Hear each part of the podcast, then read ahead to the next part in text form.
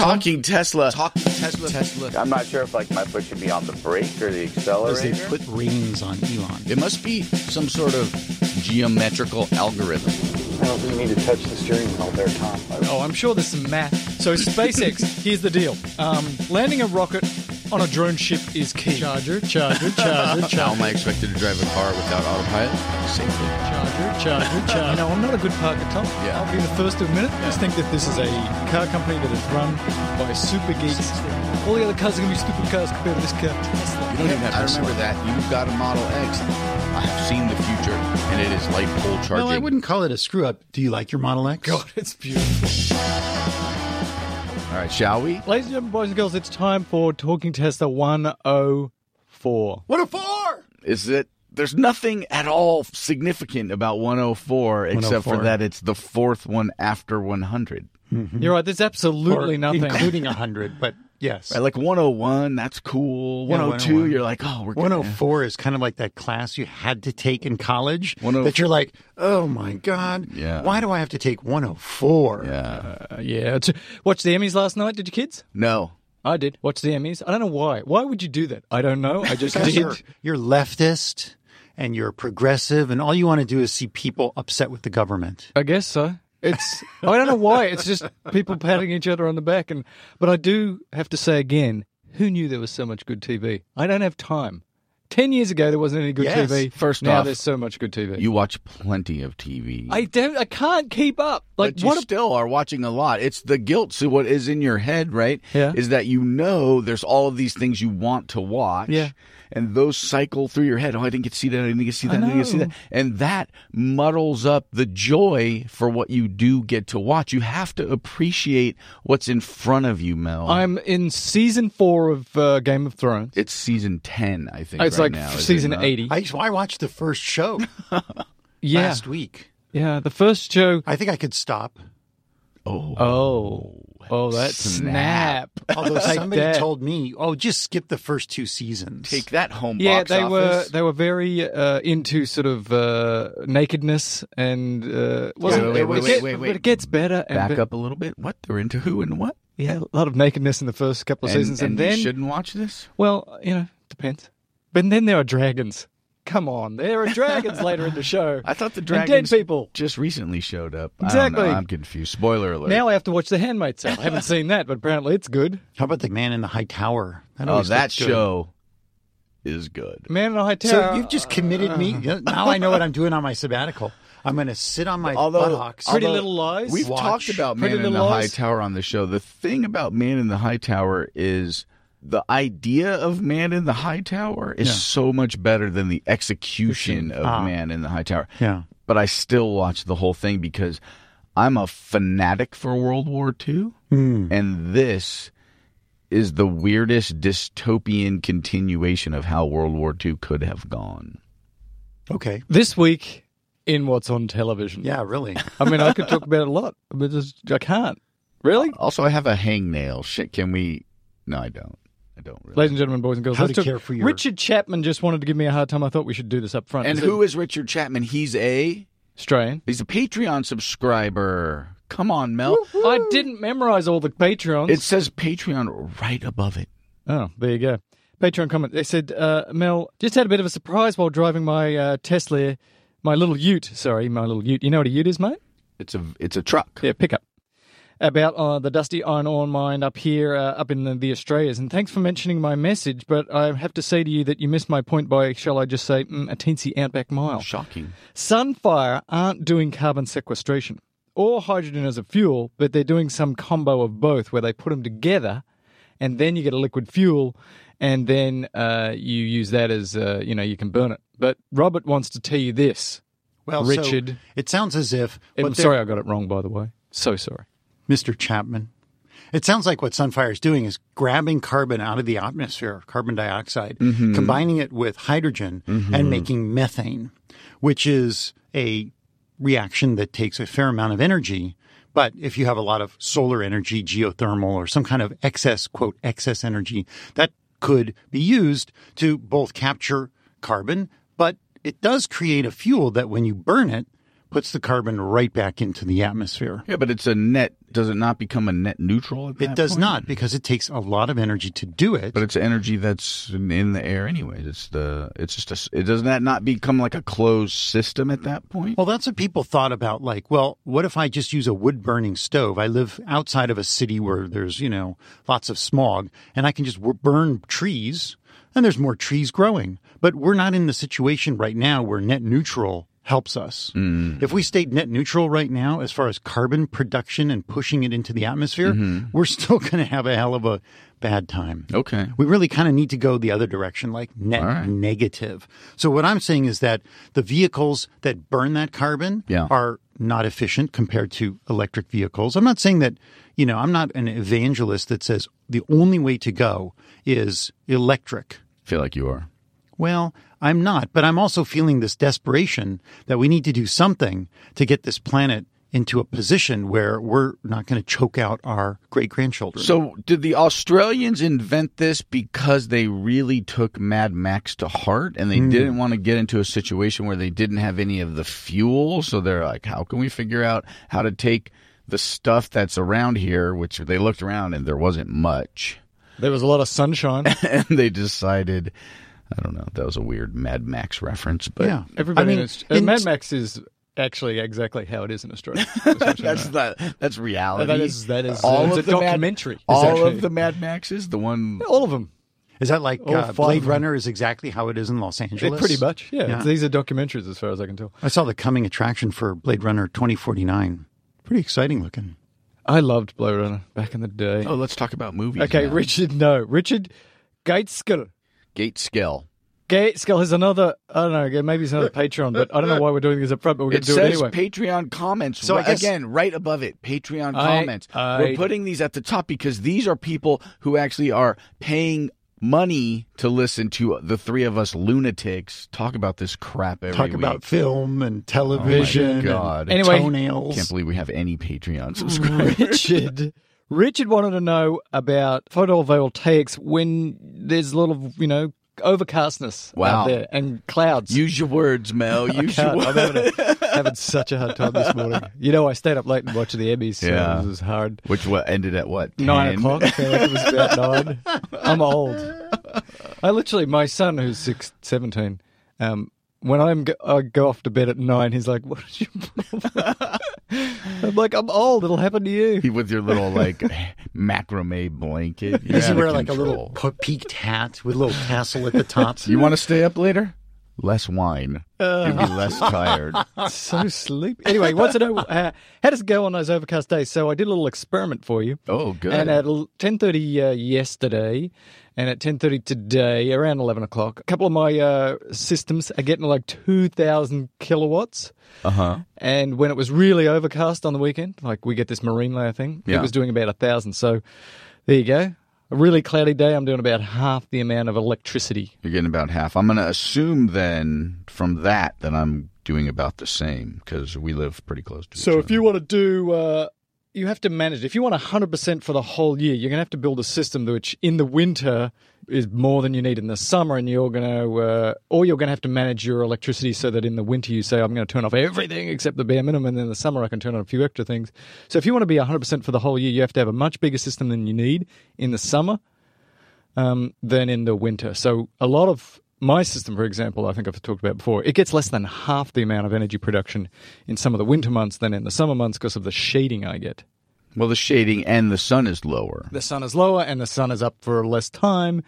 And uh, this is why in California now we have days in the middle of the summer where we make so much we have to send it to Arizona.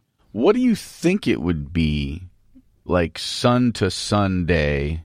Like sunny day in the summer for a month, same sunny day in the winter for a month without any of the overcast, the weather, the rain. And we probably do get that a fair amount, although I've never tracked like 28 sunny days in October versus 28 sunny days in July. I wonder how much it actually, the sun, the angle of the sun in the sky really does affect that. Well, it affects it more the closer you get to the poles. If you're at the equator, they have great uh, sun all the time. Whereas as you get to the poles, as you get further away from the equator, the difference between the summer and the winter duration of sunlight is significant. So did you just figure out another way that the Western civilization could take advantage of people living in the at the equator? Yes. Well, we talked about it last week where that guy wants to build in the Sahara Desert, which is close to the equator, and then it's got sun all the time. Right. Well, or, or is this an opportunity for somebody who lives in Ecuador to put up a solar farm to supply people in As long Ecuador? as they don't pull out their coffee plants to do it. Let's Oh talk coffee. God. This could be the biggest, great transition. Thanks, Tom. This could be the most important thing uh, to change people's attitudes towards climate change. Everybody drinks coffee. It changed mine. I walked here today. Really? oh, I, so you could save the environment. So I think all of us are holding something with caffeine in a cup. Oh, yes. Yeah, that's That's not working yet. Wait, Probably the most used and abused drug In the the West. world. Let's not call it a drug. It Let's is a call drug. it a friend that comes to visit every morning. mother's little helper. It's not. It has no negative connotations. It helps in so many ways. And the question is, does this coffee article we're about to do also affect tea? No. Oh, thank God. I don't care anymore. No, I'm kidding. Well, so this is an article I picked up from Ars Technica that really caught my attention because I think no matter what side of the aisle legislators sit on, and no matter who you voted for in the last election, wherever you are, it's likely that you enjoy a good cup of coffee. And a good cup of coffee is something that is not easily obtained. No, I mean, you, can, get go a bad cup of coffee anywhere. yeah, you sure can. And there is some horrible, may I, may I say, horrible coffee. Horrible. Horrible coffee out there. So if you like the really good, the rich, the creamy, the full of flavor Arabica type coffees, those coffees are grown in a very narrow environment. In other words, very narrow elevation range, very narrow strip around the equator with certain pollinators and conditions that are very finicky. This, they're trying to breed coffee. So there's Arabica and there's Robusta. The Robusta is really high caffeine, harsh taste. It's not the stuff that you would sort of like, I don't know, fell over. That's the only word I can think of. Yeah, that's helpful when you use uh, the- Yiddish words. Oh, Yiddish is so good because I have no idea what that means, but it's just expressive in its sound. I'm I, I sniffing the cup and I am kvelling over it. Yeah, you It's have a like you put your hands up and you Yeah. kvell. It's like this warm, luscious feeling. You feel home. You feel relaxed, even though you're getting a buzz. It's all those good things that coffee is. And the problem is this as the climate changes, if you don't believe in climate change, one thing you might believe is that the coffee beans are not growing well. Yeah, I think unfortunately because this country and a lot of other places, and I've I haven't had the Seattle-based coffee uh, conglomerates coffee in other countries. In this country, it You can't, you can't say that. I ha- we we talk crap about all kinds of things on this, and the problem is it. you did so it again. This tells me this tells me, Tom, that you are and even you you are an order of magnitude more of a coffee connoisseur than most anybody I drink coffee I with. think anybody actually I would I would disagree because I would say if you go to Starbucks you're not a coffee connoisseur. Well, now you you- have been fooled by the Seattle-based mega coffee conglomerate into thinking that is what coffee tastes like.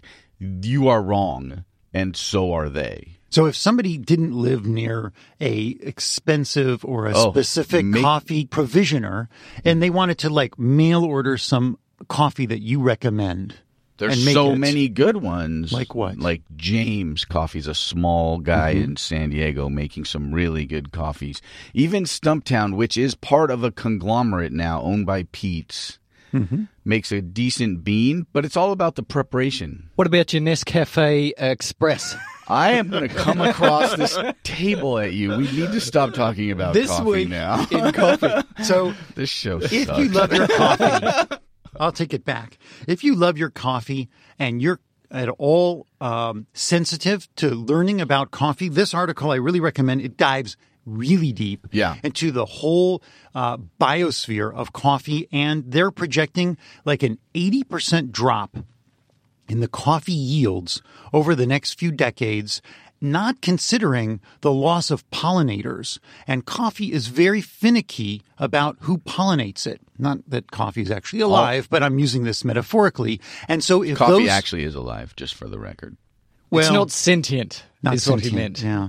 And so there is no amount of genetic engineering or greenhouse like climate control that can bring back the coffee plant. And the coffee plants are not doing well. And if you take into account how much the climate is changing where the coffee is being grown and the changes in the pollinators that the coffee plant is dependent on, mm-hmm. there is a good chance we'll be drinking tea. I have a question for you. Yeah. So you guys have been pretty excited about the whole Mars thing. Let's go to Mars. Mars Well- coffee. What if there's no coffee? Yeah. And there probably won't be. You're right. I can see uh, lots of people just giving up. There'll be there'll be five minute energy shots, and there'll be Yeah, but that's not the same because the co- for me, coffee isn't about that energy. It's about that full-bodied flavor experience of making a proper cup of coffee. The whole process is amazing, but I'm Hmm. The same way with tea. Like I like my tea process to be done properly as you know there's like I don't know how many billions of hours of YouTube being added every single day. And in and in 75 years when there is no more coffee Mm-hmm. and people will be talking about the coffee like culture that was 75 they- years from now because I will not be here. I know, but they'll look back at YouTube and uh, how many of us have actually made coffee videos? I don't. Well, I mean, be Robert, if you made some, you didn't post them, so I mean, it doesn't really matter. It's true. Tom and I had that argument, that discussion already here, and I feel mea culpa. But you think I've spent a fair amount of my life on the coffee forums, yes. right? Wow. And what I will tell you is if you think that the Tesla forums go granular about things, you should watch some of the coffee folks have conversations. I would like to admit something. Yeah, you don't like coffee. I don't like coffee. And now I want to. I love the culture of it. I see people going to their coffee houses and their Yeah. fingers are up and they're smoking cigarettes and they're talking about philosophy and they're drinking mm-hmm. coffee. And I'm like, I wish I could be part of that world, but I don't like coffee. It was actually the most interesting thing I ever learned about you. The first time I asked you if you wanted a cup of coffee, and you were like, "I don't drink coffee." I I'm a s- wanted to to shoot you just to put you out of your own misery. I am a coffee super taster. It is so bitter to me. You, it could be one part coffee to one trillion parts of uh, cream, And if- and- I'm just oh, and is that bitter. all coffee? Like perfectly? Like if I produced a perfectly rounded cup of coffee, it, it's the I don't know what a perfect cup of coffee is because as soon as I drink it, I don't mind the smell. Quite like the smell, but the taste. I'm a super taster. I got I got coffee super sensitivity. I wonder. I wonder what. I wonder if I could make you the perfect cup of coffee that would change your life. If you could make it out of tea, But you're also Australians drink a lot more tea than coffee, right? uh, they used to, but I think now the coffee has taken over. Anyway, we a should probably request. go on Can we with the move show. on? Yeah, let's talk about something else. Ah, dear. Robert wants to do a media pick. Let's just completely start the show with Please. absolutely nothing to do with. If you're uh, listening to Tesla. this show, just fast forward, give it another. I saw minutes. I saw a movie this uh, last week called Wind River, which looks amazing. Jeremy Renner. It's uh, it's not a happy feel good story,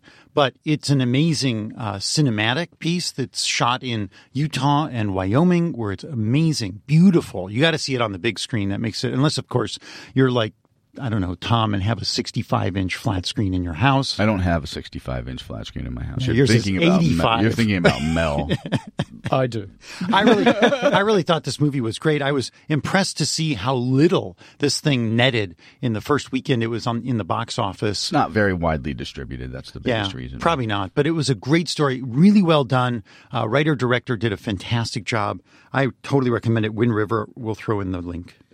Speaking of wind, I just got an uh, update from uh, my watch here, and it says Puerto Rico is under a state of emergency ahead of Maria is now a hurricane and headed straight toward it. What the hell is going on? Dear Yeah. Caribbean, it's coming back. Actually, It's Jose is heading up the uh, eastern seaboard, and my wife's in Massachusetts uh, watching amazing clouds, and uh, she's feeling there's an ominous feeling there. So Joseph and Mary were the next two hurricanes. Really? It's biblical. Jose and Maria, right? It's- It's, it's Joseph and Mary. biblical. Crazy. Hey, uh, let's talk about Nissan, Renault, uh, Mitsubishi coming together Nissan. to to reveal their future plans, including 12 EVs. So this group have got together to gang up to make EVs. It's called Alliance 20 2022. So not 2020, 2022. 12 EVs are going to come. They're going to share a platform and they're going to uh, lean heavily on Mitsubishi because they've done a lot of sort of plug-in stuff. They think the battery improvements will allow them to have ranges of up to 300 miles an hour and uh, be able to charge fairly quickly. And I say after I 300 read miles this, of range. 300 miles of range. And I read this and I'm like, really? This is so anemic and so far behind where Tesla will be in 2022. Tesla's going to have the S, X, 3, Y pickup. I believe they'll also have a $20,000 version called the Z. That's just me. At the high end, they'll have over 400 miles range. They'll have fast charging. These guys are trying to play catch up. And they need to have a stretch goal that's a bit more than this. Everybody needs to get in the game, though, man. Yeah, get in the Everybody game. needs to be in the game, and it takes a while. How long has it? When did the first Tesla Roadster come out? Like 2007. 2007. When did the first S come out? 2012. 2012, right? And it's 2017. We're five years into that, and they've made how many S's and X's? A few hundred grand, thousand? couple hundred thousand, Couple hundred, yeah. right? So it's hard, Yeah. right? It's hard, and they're doing. You know, they had to build their own factories from scratch. They're they they still not one battery on any of those S's and X's for the most part has come out of the giant gigafactory investment. There's a long time frame that goes into these kinds of changes. And we have a 300 million vehicle fleet. I've got that. I understand, but this is a press release. This Yeah. is like, here's what our plans are. Here's our stretch goal. Have a goal that's like exciting. This is like less than we have today. You should be saying we're going to stretch for a 12 500 new mile vehicles is less than we have today. in terms of what they're going to put in these vehicles. I'm just saying, this is a press release. You're supposed to lie. Lie better than this. Well, if this, if this is their lie, I'm really underimpressed. In fact, my comment was meh. I mean, I'm really excited to see that Tesla is continuing to push the environment, both in trucks, both in cars, in all sorts of transportation modes. But this, I, you know, I read here that it doesn't even say that they're really battery electric vehicles. They say the group will lean on Mitsubishi for its plug-in hybrid expertise using its new plug-in hybrid electric vehicle technology. This, I, you know, these are not pure battery electric cars. But it says vehicles should achieve ranges of 373 miles Right. using the European. So you're saying But using like gasoline. But but again, it's it's like the volt paradigm, right? That's true if it does turn out like that, but they don't say The that. volt paradigm is is good for 40 i- if it's an 11 mile all electric range by 2022 then these people will have wasted billions of But- dollars but the they have volt, to know that But the Volt has been around for what three, four years, and there's a lot of them, and you Yeah. can buy them right now. This is this is like what five years from now? Right. They're going to go backwards to the Volt technology. I don't. I know. think these companies are afraid of all of the billions of dollars and getting it wrong Yeah. well, Well, because I think if you get it wrong, you got problems. Look at Fiat E. yeah. That they got it wrong. The Spark EV. Well, look, Carlos Ghosn is a really dynamic guy. He's the guy who spearheaded the Leaf before anybody besides Tesla and any other like small, whatever, one-off car manufacturers. He was the first of the legacy car makers, uh, CEOs to push for 100% electric EVs. Dude, Carlos, you can do better than this. Show us what you got. They Really. came out with their new Leaf last week. We talked about it, and I'm very upset about it. Look, let's move on. Tesla increases Model 3 deliveries to employees. This is from Electrek. It's from Electrek, and it says this. Look, I'm really interested, I don't know if you are, about uh, how production is going for the Model 3. I'm interested. I don't know if you're interested. Would you like to know? Why would I not be interested in that? Thank That's you. weird. So uh, they say in this article, well, Tesla says that they're supposed to have 1,500 by the end of the month. Mm-hmm. We still don't have any direct numbers from Tesla to say what they're up to. But this article notes that we've had more and more sightings. Mm-hmm. Employers are confirming deliveries or emails to configure. We've seen a lot of uh, Teslas at Tesla headquarters. There was uh, five or ten Model 3s in a row, and there was a picture this weekend. Mm-hmm. We've seen them spotted now on the East Coast. We've even seen one in Europe. We've seen a couple down in New Zealand. Um, and this is all good, I guess, but I still would like to know where is production? Are we keeping up? Are we going to make a lot next month? So in October, we're supposed to get up to what was the number in October? Thousands into the 1500. In October. Oh, October. It was into the Well, that was the, the thousands per week. Yeah, that was thing. the the ramp, the like the vertical portion of this S curve that Elon was mentioning, and he didn't know where that vertical jump up was going to occur somewhere in that second, third quarter like transition zone. But I think we're going to find out more on um oh, what's the date? I was looking for the next earnings calls coming up in October. That's when we'll know what their guidance is for what they they'll they'll tell us what they've been able to do. Yeah. and then they'll give us additional guidance for what What they they're will do. going to do or what they would hope to do. So um, it turns out I was wondering why we haven't heard much. And Jason Calacanis, now Jason Calacanis is a tech entrepreneur. He's an early investor in Tesla, so you got to take this with a bit of a grain of salt, I guess. But he said we're basically under a uh, non-disclosure. There's not an official non-disclosure, but it's been very clear to him as a friend of Elon that please don't say too much about the car yet. We're in the early production stages. There might be some issues. Even though he said that, he's under this sort of friend non-disclosure. He said some very hyperbolic things like this. This is one of the three best tech products ever created. You've got your Mac PC revolution, you've got your smartphone revolution, and you've got this car. It's a masterpiece. It's a game changer. I'm just saying. Because I'm just more saying. so than the S. Yes, he says this car, let me read again, is a masterpiece. and he had one of the first S's, had one of the first X's, and he had one of the first Roadsters. And uh, this, he says, the best of all of them. So this article answers for me why, if there are hundreds of Model 3s being delivered to employees of Tesla or SpaceX, why aren't we hearing more? Why aren't there a flood of YouTube videos? Why aren't people wanting to show off their cars, right? All Tesla owners that, well, I should say almost all Tesla owners that I know are so excited and so happy with their car and with Tesla and the mission that they are like gushing to show off the car to anybody who wants to hear about it. Why not with the Model 3? Because they're being told to be hush. And because the car is still being, quote, developed. And we'll talk about that a little later. But for me, I thought it was really exciting on Friday. I took my car in. I had a couple of very minor things, never touched by Tesla service since I got it, but the windshield washer. I've been going through tons of windshield washer fluid because when I'm driving, I see the dirty window. I go to push it, and the driver's side one squirts like down. It doesn't actually squirt up on the window. And I keep saying, Oh, I got to get that fixed. And I'm driving, I get distracted. I don't remember. So finally, I remembered, and I did that. And also because I had that mirror issue that I talked about last week. And they also fixed one of the sun visors, which wasn't like clicking in. They just had to replace the little plastic grabber uh, on the, the middle side of it. But while I'm there, they say, Well, you like to wash the car? Of course. That was nice. I've had my car washed twice, both times by Tesla. Thank you. And uh, a gray Model 3 drives right past me. What the what? Did you throw yourself? Did in you front of run it? after it? Oh, you hit me. I'm so sad. No, I did not, but I watched as two guys drove it out of the service center, which was, by the way, so packed with S's and X's. I've never seen it like that. We don't like that. Service centers full of cars is not a good thing. Well, that's also a delivery center. And while I was Okay. sitting waiting for my car for like two hours, four transport trucks filled with Teslas were coming in, offloading new cars, and pulling the CPO cars back as well.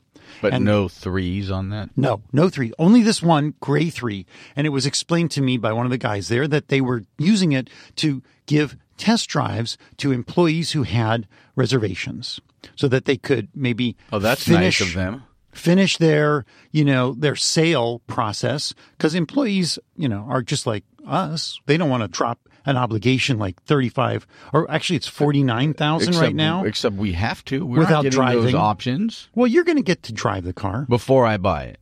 I expect you will. I expect I won't. Okay. Well, at least Tesla's doing it for their employees who also have to explain the car and sell the car to other people. So it went in and out, and I got a pretty good look at it. It looks gorgeous. And the nice thing is that it allows me to confirm that, yes, the car exists. People are test driving it, that uh, salespeople are getting uh, like trained on it. And there was even one I saw, I caught it on um, the Motors Forum, that there was one, a Model 3 uh, in Netherlands spotted just in the last couple of days. What did you feel about its overall size? Did you get close enough to it to get a feel for that? Yeah, it definitely feels a lot more. I don't know, a lot more, a lot more manageable, like in tight places than a Model S.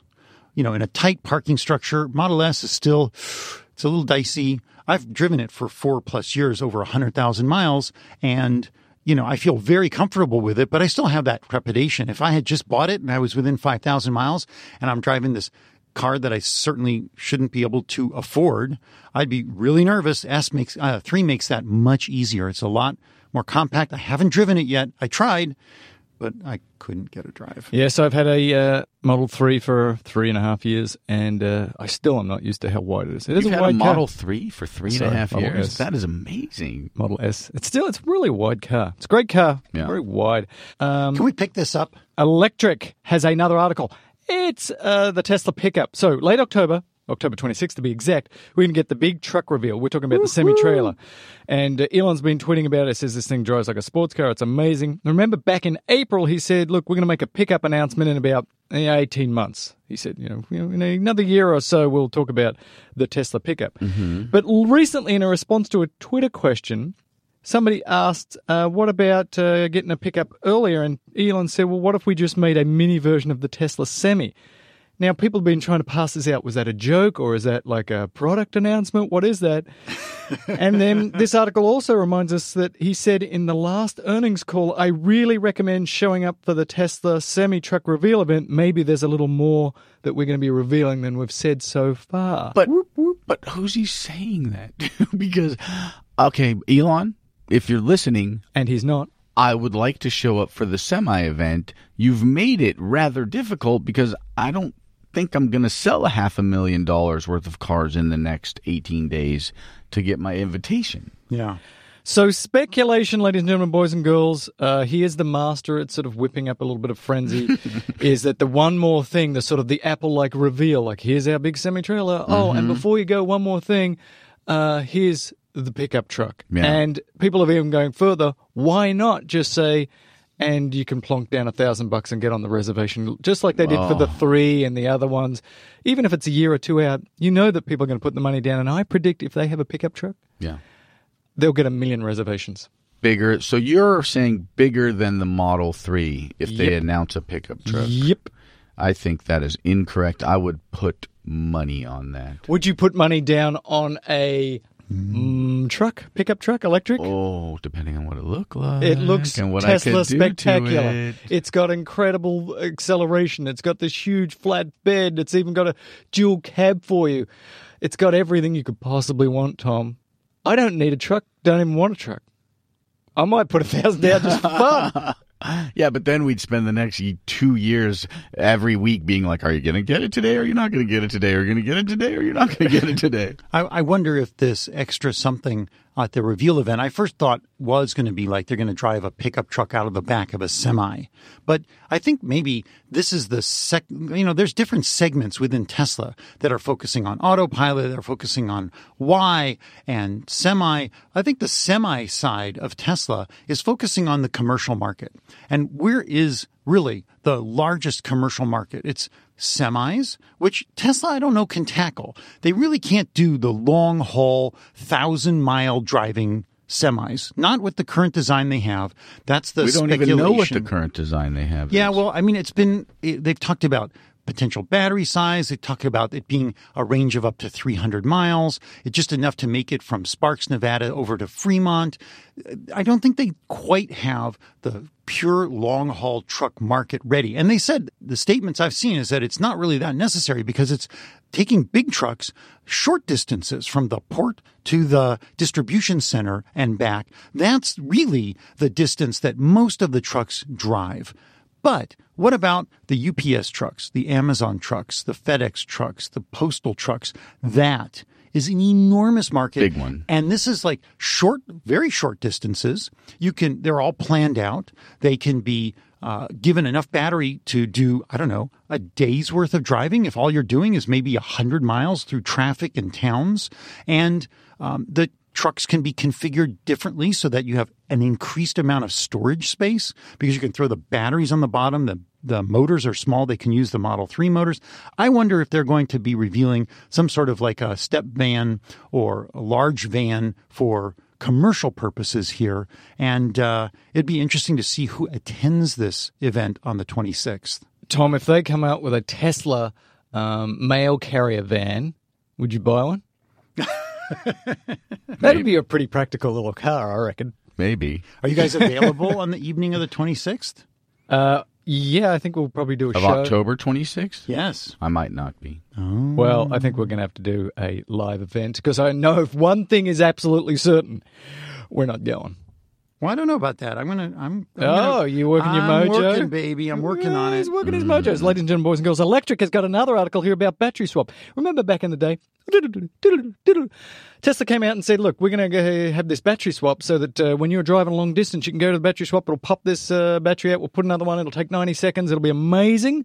It'll be faster than you can fill a car up. And then it turns out everybody went, eh, whatever. Remember that time me and you went? Yeah, we were driving there uh, to the battery swap, called them. It's famous now, famous uh, episode. And they're like, uh, no, you got to call us two days before and you got to drop it back to the exact location at about, you know, within a 10 minute time frame. We're like, well, that's not very practical.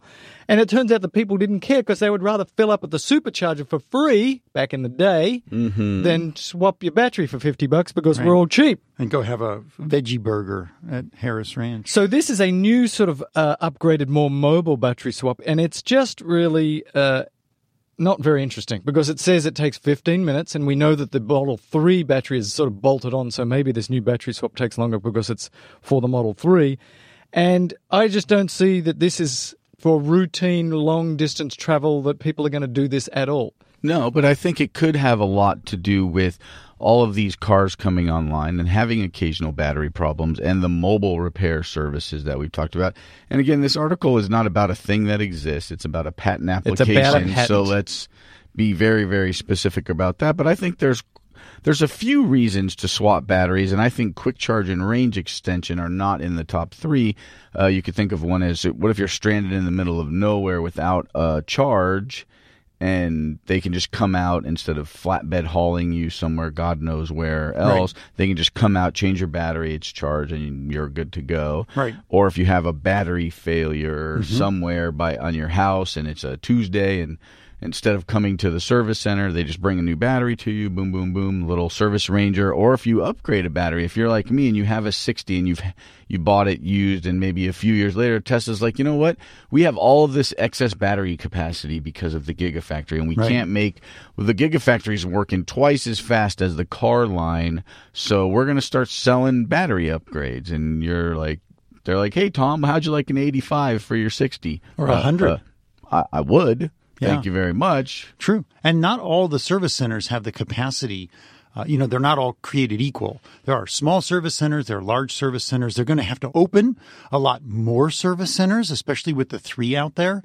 Uh, I expect that this is probably something that might be used in service centers more than for us traveling out on the road because they did note, you know, when they first announced the battery swap, they had a race, right, between a BMW filling up at a gas station Yeah. and someone at the, the battery swap swapping the battery. Knocking on the door, wondering if they get a battery swap. No, they had Elon to help set that thing up. And so they're saying now, like up to uh, 15 minutes. And before they were like three minutes. So this is a huge difference. This is like, you know, not quite an order of magnitude, but it's a significant difference. Who knows what this means? Who knows? Who knows? Let's speculate for hours and hours over the next 10 or 12 weeks. What do you say, boys? No, let's move on and talk about automatic emergency braking turned off in some newer models. What the what? Yeah, I caught this from Consumer Reports, and I'm always a little, you know, Consumer Reports came out initially as like loving Tesla. They mm-hmm. bought Teslas, they drove them, they gave it number one of any car, best score, period. And then they, you know, continually had these like kind of bummer stories about Tesla. But I respect Consumer Reports. I like Consumer Reports. I do too. And so I've been watching, and they're talking about how recently on Reddit, and they were able to confirm with Tesla that in the latest Model S's and X's produced since Model 3 started coming off the line, Just those. just those, that they have a different radar component. Hmm. So one of the fellows on TMC, the the forum, uh, said that it was I, I forgot Continental or some name like that. That they had changed the radar, forward-facing radar, and they needed to now verify if automatic emergency braking was as good. And the forum has blown up. A lot of negative comments. I know we're going to hear from Tom in a moment, but be aware that if you're getting a brand new delivery, you may have this automatic emergency braking safety feature turned off for as much as six to eight weeks. While Tesla validates it, they're going to run it in the background and they're going to review if the system was triggered. In other words, triggered in a you should do something mode, but it's disconnected from the do something mode. They're going to look to see are these triggering events something that the radar should have triggered for, or is it falsely being triggered? Why, Robert? Why? Why? Why would they do this to people buying expensive vehicles? Why? That's all I want to know. Do they not have the ability to test this before they put cars on the line? Why? You can't. Why? You can't. Well, You there's a couple of can. things. No, you absolutely can. No, if you need, sometimes you need millions of miles to capture thousands of events to determine whether this is going to work. So I understand why they might need to do that in real world setting, but this is the problem with a car manufacturer. We've gone, talked about this so many times when you are continually fixing and upgrading and not waiting for a new model year. This is the problem. It's the exciting part and the downside to a Tesla model, which is different than the traditional model. We've got a new radar. We're putting it in. We're going to see if it works. Old uh, legacy manufacturers are like, no, no, we wait. We test on the outside. We wait for five years, then we install it. So it's the it's the upside and the downside. I would be kind of ticked if I were one of these people who just bought a hundred thousand dollar car and uh, you don't have emergency braking. Well, this isn't an autopilot feature either, right? This is a new radar. This is a safety feature on a vehicle that you buy because it's safe. Mm-hmm. And while this is turned off, it's less safe. The real question is this in is this same radar in threes? Have they turned off Yes. all of the automatic emergency braking for people in threes as well? All of the employees don't have that feature.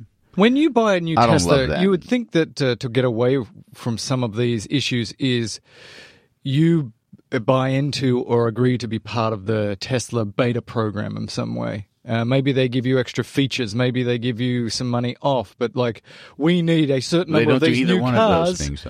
Uh, that's what I'm saying. They should. Um, to reduce some of this blowback is like, well, you agreed to be part of the testing program. We're going to get you some extra stuff, but because of that, here's one of the things we're going to take away for six weeks. Yeah. Maybe if they sent people a shirt, it would make them feel better. I don't know. A shirt it's and a just, hat. It's just impressive to me that people are so into Tesla. If this happened with General Motors or Nissan or someone else and they, they kind of throw out this little press release or there was kind of like this not big announcement, but they did this. I don't know if people would, if this would even rise up to the level of being noticed. But with Tesla, it certainly does. It's upset a lot of Tesla people. And my advice to Tesla uh, communications department is please put together a cogent explanation of what happened, why you're doing it, and you know, like what kind of N do you need? How many number? What's the number of events you need to feel like you've completely made this system solid? Because I'm sure they've tested it like on the track and they've tried to make this new radar work, but they're just not sure because, like Mel says, they need a million events. I don't remember this happening the first time they released the old radar, them turning off AEB, right? So why is this different? Why? That's what I want to know. There's, it's, it's not self-driving. It's not reading lines. It's there's something in front of me. I should stop. True that. Right? But also when they switched from autopilot 1 to 2, autopilot 2 for the longest time, what, 6 months, did not have all the features and all of the reliability and quote smoothness of autopilot 1. And But it they still never, doesn't. but they never discussed automatic emergency braking as being something they turned off for a month and a half. yeah. It's it's troubling. And then what if at the end of a month and a half, riddle me this, bat people, I dropped $120,000 on my Model S uh, or X. They've now called me and said, hey, we turned off your automatic emergency braking. What if in that six weeks I get into an accident? What if at the end of six weeks, Tesla's like, you know what? mm, that new radar is not working so great. Um, uh, we're gonna put it back to the old one. Time the heck out, bros. What if it's the opposite? You, they turned it off. You crashed your hundred and twenty thousand dollar car. Turns out it works perfectly, and they had it turned off, and you crashed. I see a lot of problems with this, and I understand why people are ticked. Again, it is, seems to be a with Tesla over and over again a communications issue. What is going on?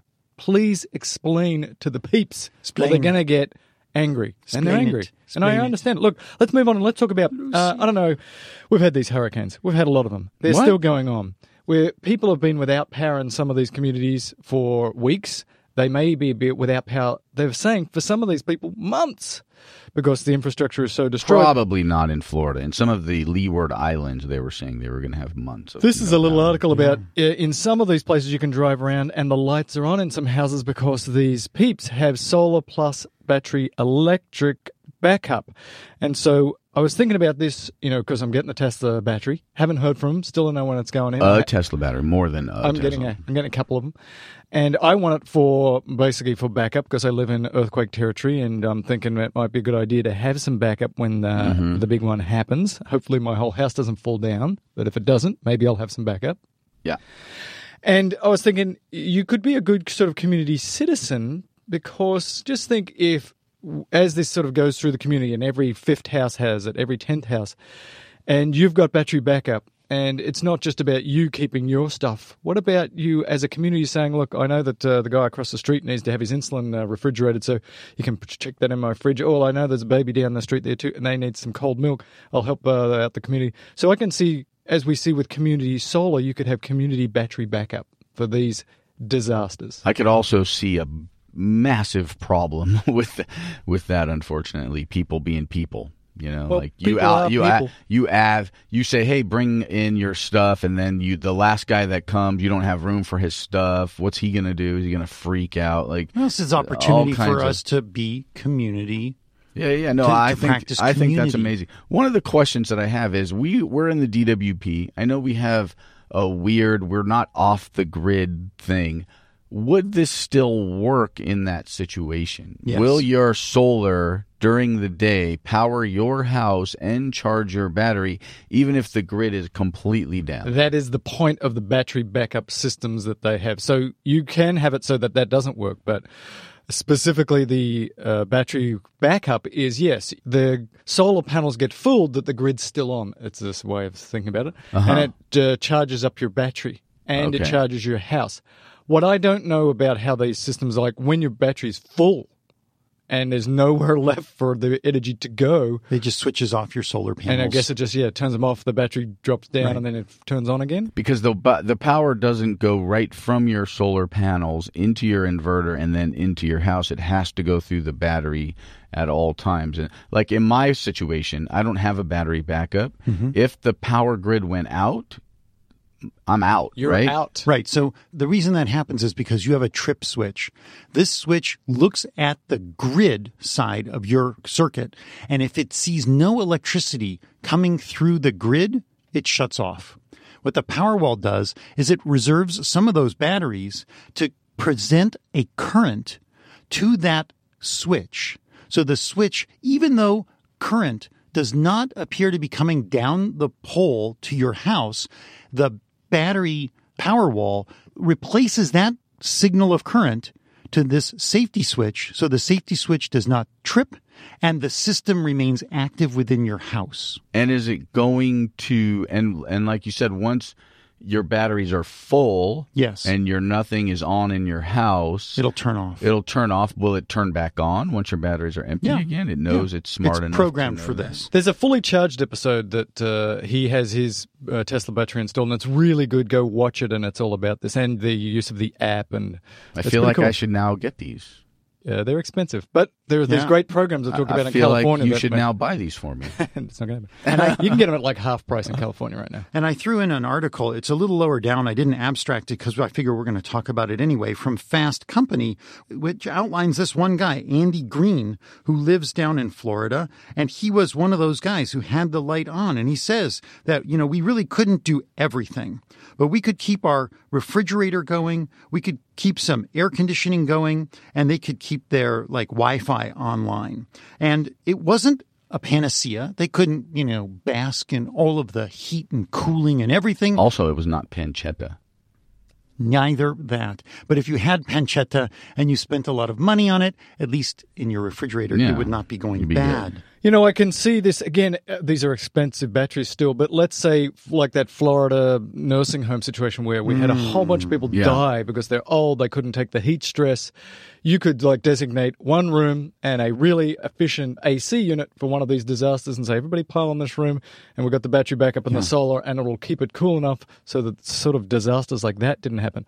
It's hard to replace all of your energy all of the time with a solar system and a battery backup, but you can do parts of it like fridges and a little bit of Wi-Fi and maybe air conditioning in one room. Right, that's a question. So somebody, when this thing happened in Florida with the old folks' home, the sad occurrence, somebody told me that they have people here, right, uh, chil- friends with children that need air conditioning and Mm-hmm. need maybe even you're at home and you need a respirator or whatever. Right. And I know those do have their own batteries, Breathing machines for the most part. But let's say you have a very specific need for a medical machine and an air conditioning unit, albeit in a small area of your house. And most people don't have the ability to have their central air conditioner only do one room. So you would almost have to have a dedicated unit like you have, right?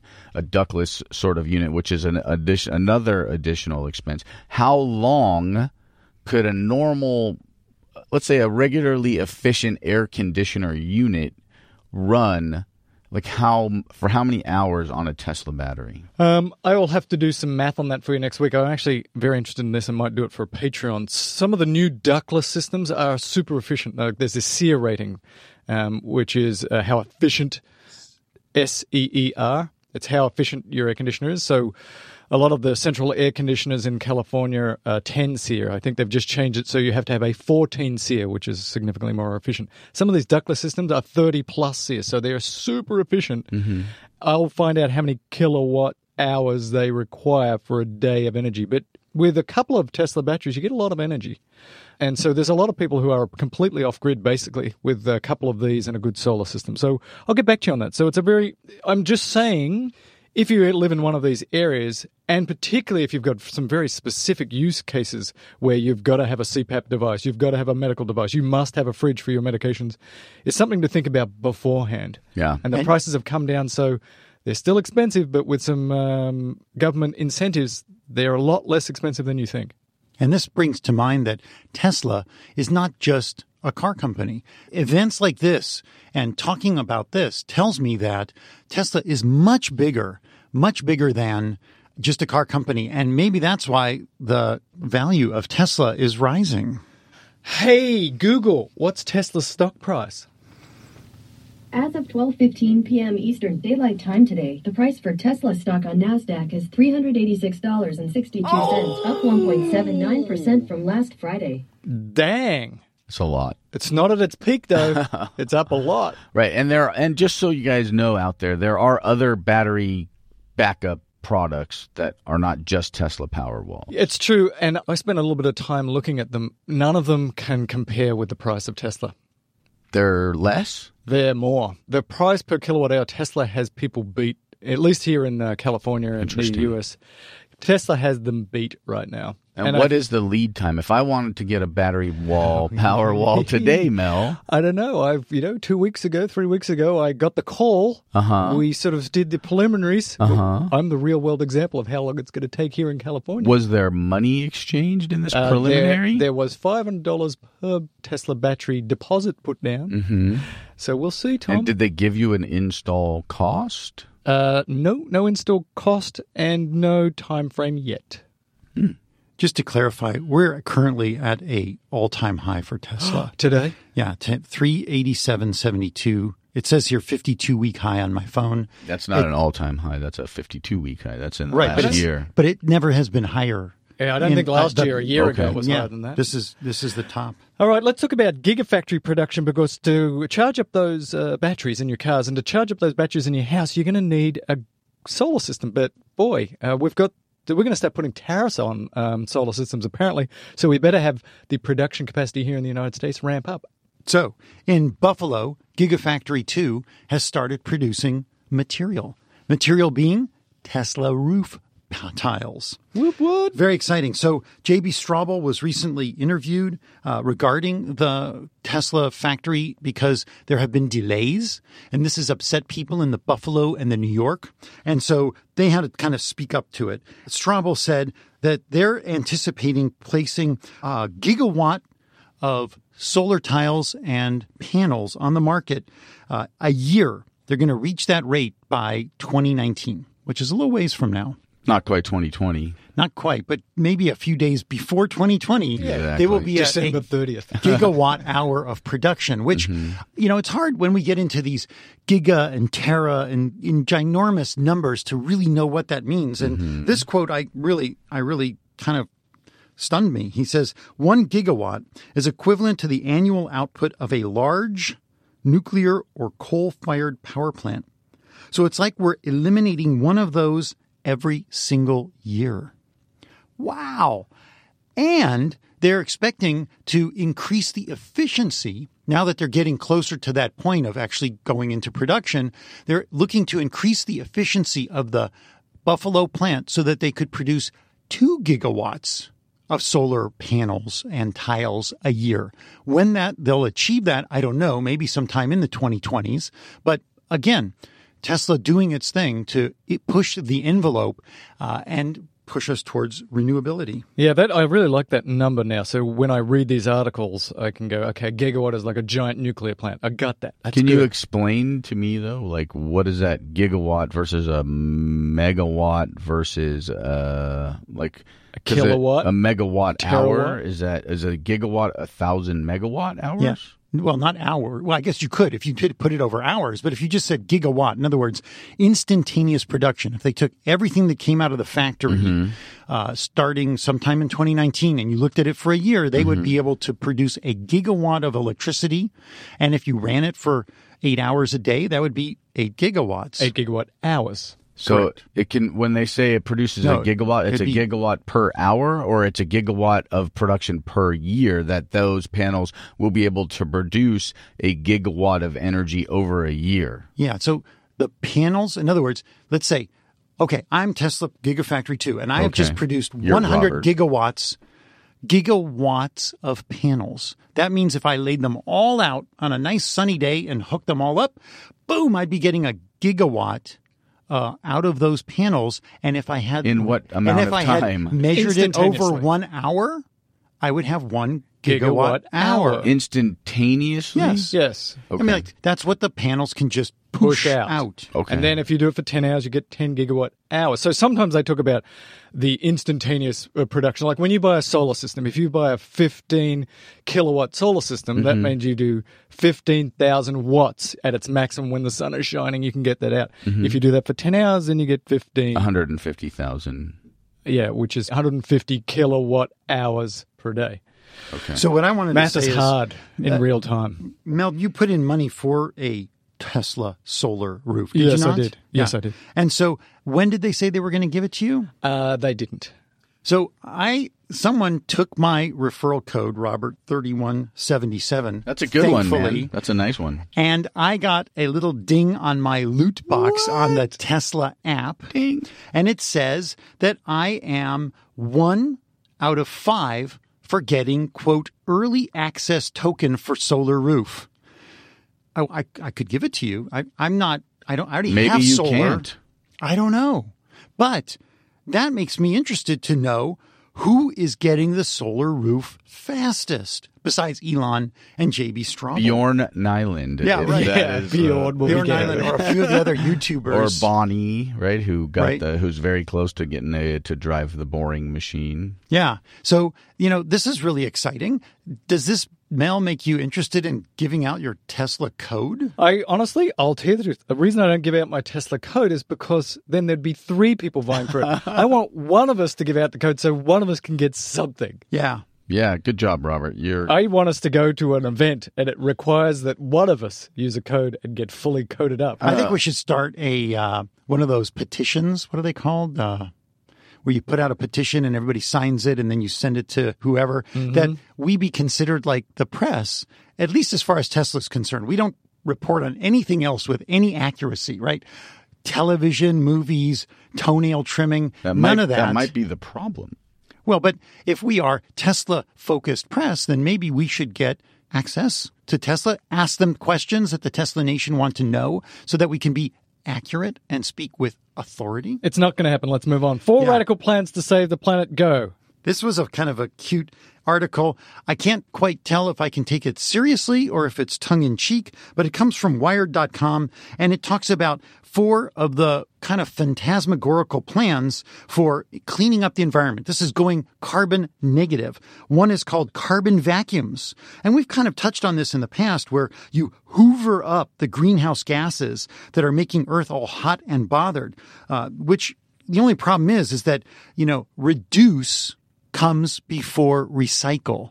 And the amount of energy it takes to capture carbon dioxide, which is like three one hundredths percent of our atmosphere. Oh, but it's going up all the time. Yeah, it is, but still, it's like hundredths of a percent. It's going to take an enormous amount of energy. The second one they had was salt spraying ships, a fleet of boats that could take the ocean water and aerosolize it high up into the clouds, making basically clouds that reflect more sunlight. Uh, that was, you know, an idea that I've heard about in the past. But the question is, how much do these things like irreversibly change our environment? And I think the faster or the, the farther along we get towards catastrophic climate change, people will start looking at these things. The third one was sparkle blasting balloons. So shooting sulfuric acid or sulfur dioxide into the stratosphere with balloons, either planes or artillery shells, and they fill the sky with these sparkles to deflect sunlight and cool the planet. And the fourth one was supersized space mirrors. And this is something that's being worked on at the Lawrence Livermore National Lab here in California, which is kind of a pretty prestigious place. They, you know, they've got like a cup, they've got like an element named after them, Berklinium, I think it was. So they've found a number of elements. This is like a big place. And they're talking about a feasible plan for creating this colossal mirror that would shade the planet and cool the planet. You could have like totality wherever you wanted it, whenever you wanted it. There are some uh, a couple of good TED talks on this, and you're hearing this more and more, which is a little bit upsetting from some of these experts saying it's too late. We have to basically start uh, changing cities and accept the fact that we've irreversibly changed. Well, we have for a very long time irreversibly changed uh, the climate. And we are getting to the point where we are going to have to try some of these radical things or we're screwed. And it's kind of frightening. As much as we want to prevent this, and we should, and we should not stop, and we should go faster, a lot of these experts are saying it's not going to be enough. Let me ask you this question. We currently have a couple of cities underwater that are about to go through trillion dollar rebuilds. Yes. Mm-hmm. Like there's some Houston there's and some Miami. there's some islands out there that are about to go through the same sort of thing. There there are Caribbean islands that need to be completely rebuilt. Should we do it?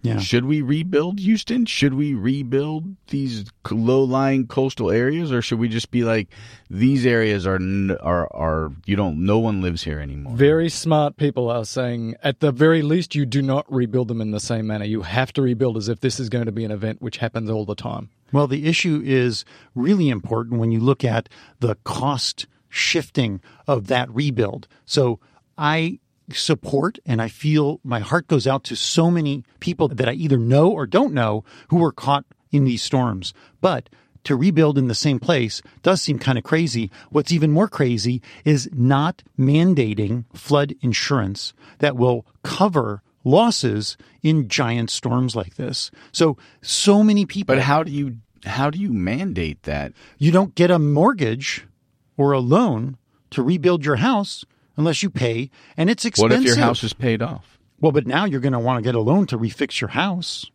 I mean, if you have cash and you're just going to pay for your house to get rebuilt, fine. But that's like a very small number of people in the big mix. There's a lot of people in Houston who are just making it, just got But their the- first house. But you're also talking about a situation, and they started to talk about this in the Caribbean. I was listening to a story on NPR yesterday where they were talking about these group insurances Mm-hmm. for islands, and they all sort of go in together, and the governments of these islands get the insurance and they get the payout.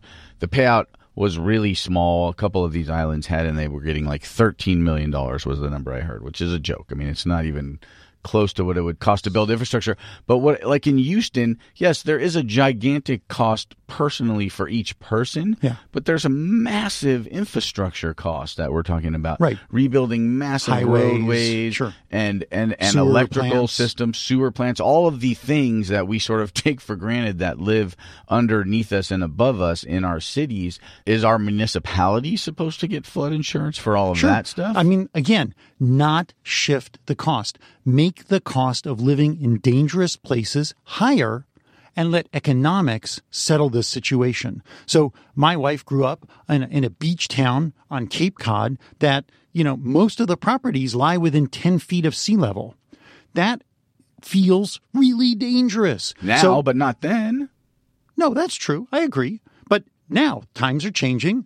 The world changes. And now what do we do? Do we encourage people? Say, hey, you know, if you want to stay here, you're going to have to pay more for insurance. And in fact, the flood insurance in that town has gone up like threefold or maybe four times. So that's giving Again- people the kind of, oh my God, I should do something. And in fact, you cannot go without flood insurance if you have a mortgage. But in that municipality, is your wife's family's property taxes are uh, did did they go up?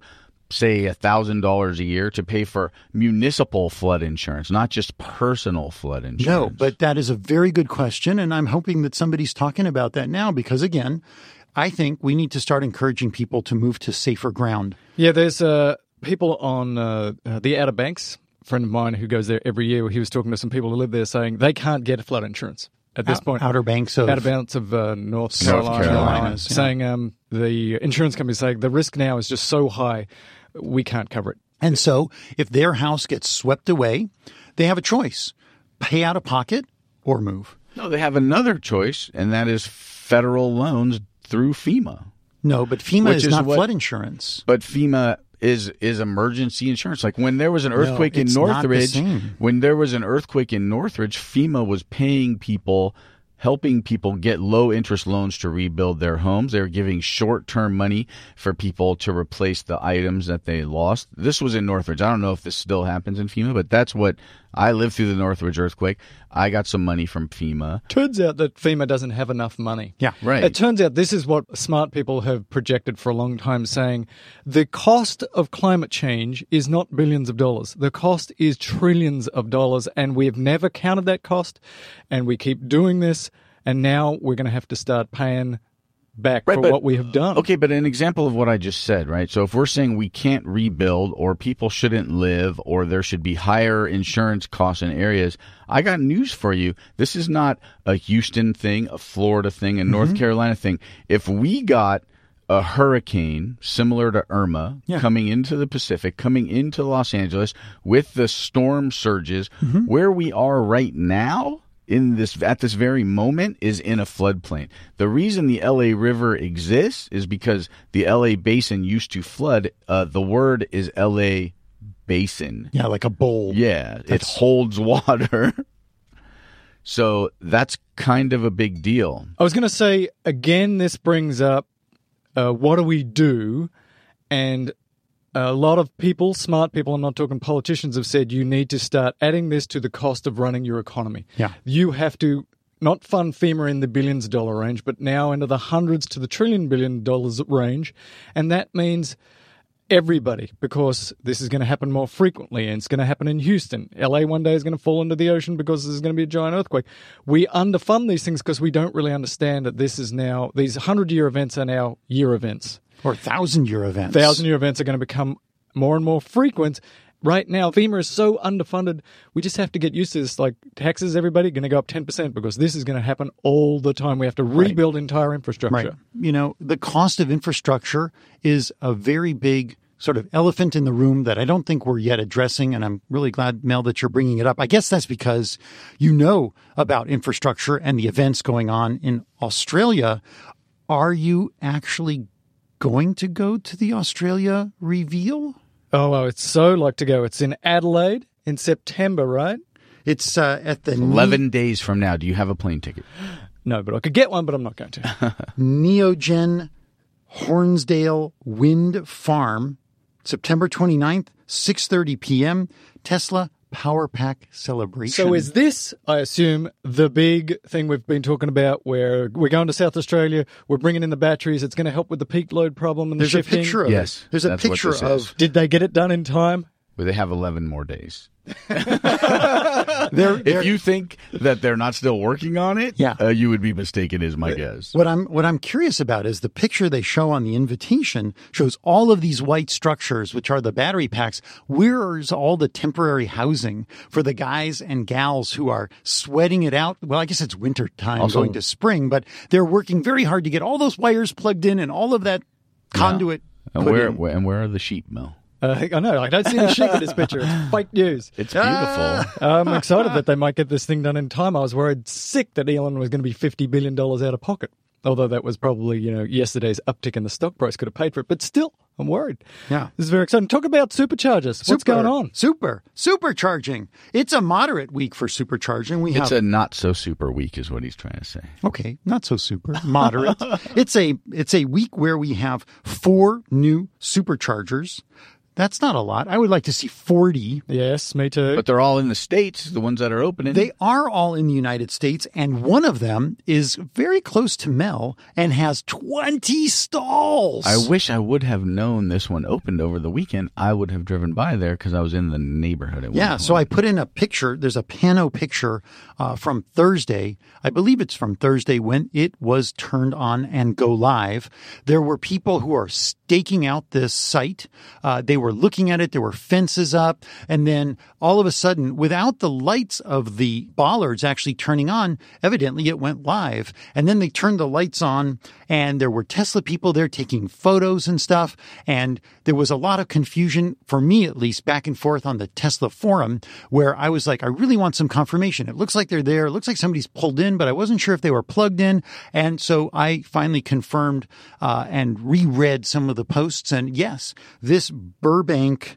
Um, what's it called? I think Burbank it's called Burbank Town Center. Town Center is live with 20 chargers on the top of a uh, parking lot. Evidently, it's a little bit challenging to get in. There's like two ramps. Yeah. You can end up on the wrong level. So if you look at the Tesla Motors forum, uh, you can see some more details and hopefully it'll show up on the map app because currently it is not. There's a lot of stuff in the Burbank Town Center. There used to be an IKEA over there. There's a full blown mall. I actually purchased my wedding rings at the Burbank Town Center. Wedding Town rings, Center. plural? I Oh, guess I mean, you and the wife. Thank I was you thinking very like much. you got married. He's, a polyg- he's a polygamist. I got to say, I'm on my fifth wedding ring at this point, but you know, it's fine. Mine, I'm too fat. I was just to get tattooed. anymore. Anyway, so we have seven that went into construction, two in Australia, two in the States, Norway, Sweden, and New Zealand. The Adelaide one in Australia. Do you think that's uh, near the Tesla Power Pack celebration by any chance? Uh, probably. I don't know. I think it's supposed to be at the wind farm. So How big I is think- Adelaide, Mel? Is it huge? It's about a million people. It's like a big country town, mate. But like Beautiful. size wise. Million people. But as oh, far as it's space. spread out. It's spread out. Thank you. Like, hold, it, like spread out so it holds about a million people. it's, it's about the size of a million people. And one super, end end. one supercharger here in the States entered permitting. And so it was not such a super week. I agree. I did discover something though. The source that I use for the superchargers is a link through on the Tesla forum. And they've now created, or at least I've discovered, a Twitter feed. So if you're like super anxious, I, I get some communications through Twitter uh, by folks who are like, you know, I'm about to get my three. I'm about to move. Should I move to this apartment building or that apartment building? Where's the supercharger going to be? So you can go to at supercharge feed, supercharge feed, all On one the Twitter. on the Twitter and follow the blow by blow of supercharger installation and opening, etc. And we think this is Tesla run? No, it is not. It's run by Fan. Okay. Well, let's go on and talk about charging because Christy Morgan sent us a note saying uh, if you go onto the tesla.com blog forward slash supercharging, they have this big announcement about how they're doing a rollout in downtown Chicago and Boston of urban superchargers. And this is very exciting. So the idea now is that you're going to have your supercharger, which is really fast and does, you know, up to theoretically 135 kilowatts. But these new urban superchargers, we've been calling them metro superchargers, are now going to be uh, rolled out throughout the US and throughout the world, one thinks. they're going to keep them down to about 72 kilowatts. But But it's a guaranteed 72, right? yeah, because you're not sharing it. It's an individual plug. So if you're going to get 72, then obviously two of these would give you like 144 or 145. That's good. That's good That's math. true. Yeah. But one of them gets you 72, and how many miles per hour is that? Well, how many how often when you plug into a supercharger do you get more than 72 or Not less often. than 72? I never do. Yeah, so it's like a 50-50 shot. I don't use the supercharger a lot, so I don't know. Yeah, well, I was actually there last night. I threw in a picture because uh, um, we'll talk about it later. But these are kind of cool. They're really sweet looking. In fact, they remind me of the original supercharger design. Have you guys been to the Hawthorne Design Center where there's a supercharger station? You know we have because we've been with you. Okay. That's right. We were all there for the battery event, and they have that huge monolith supercharger Yeah. standing up in what was previously an infinity pool. This looks almost exactly like that. So this feels like, for me, Tesla is coming full circle and finally coming back to its original It's design. pretty slick. Actually, this design makes me wonder why they do it the way they do it now, and I feel like it is because maybe the the shape of it with the hose inside does something to kind of protect the hose from Mm-hmm. Right. the elements. Right. Or from other vehicles or drunk drivers. And not only are they doing these metro urban superchargers, but there's a software update. There's a picture on the webs of this software update which says, here's the superchargers that are open, the stalls that are open. And now it'll tell you if it's one of the superchargers really fast, theoretically. It will. Or if it's one of these urban ones, which is 72 kilowatts, and how many are open. So the software is now starting to catch up with some of these new stations and some of these new metro stations. Does your software currently tell you what superchargers are open at a like how many four of twelve when Yes. you pull in? It does. Okay. Yeah, It it does. does. It seemed to have gone away for a while Yeah. and then magically returned. Yeah. Yeah. It was gone. You guys had it gone, and I checked it, and it existed for me. And I think that has a lot to do with my older card doesn't get access to the latest updates. The other thing is that with this software update, I haven't seen it yet. When you plan a trip, it will route you potentially out of your way, like even a significant amount. Like I wouldn't really want to, but if that means you can charge faster, like by using a Metro charger or using a supercharger that actually has open stalls versus one that doesn't, it will route you accordingly so you get to your destination faster. I like this. Again, this is uh, superchargers, urban chargers. We've got big data now. So uh, let's go through the, the list of chargers that you can do. You can do a supercharger, Yeah. really fast on the highway. You can do your urban charger, which is still pretty fast when you go to the mall for And an th- hour. that's your destination charger? or No, is that that's a, different. This is a fast 72 kilowatt, really fast, not quite as fast as a supercharger, but really fast because you're in the you're living in an apartment kind of thing. Oh, I got it. Then you got your destination charges, which is basically just sort of a, a pretty fast charge. Level two. Level two at uh, the motel or the hotel where you're staying. So Mm-hmm. that's good. And uh, then you got your charging at home. So I was asking myself, where else can you do this? What other types of charging do we need? Okay, so we want all of them to be faster, of course. But I was thinking we need portable charging, right? Like on AAA for when your car breaks down. We already have that here in the US. AAA is sort of a, an auto group that you become a member of and you get lots of services. So AAA already has some of these deployable ones. But now I want charging for when I go camping, Tom. So this to me sort of would round it out. I'm going camping for a few days mm-hmm. and I want to charge up my car and I want to sort of charge my campsite. And I was doing some math. Are you ready for this? Oh God, I'm so ready because this is why I would buy a Tesla electric truck if you could make this camping charging work.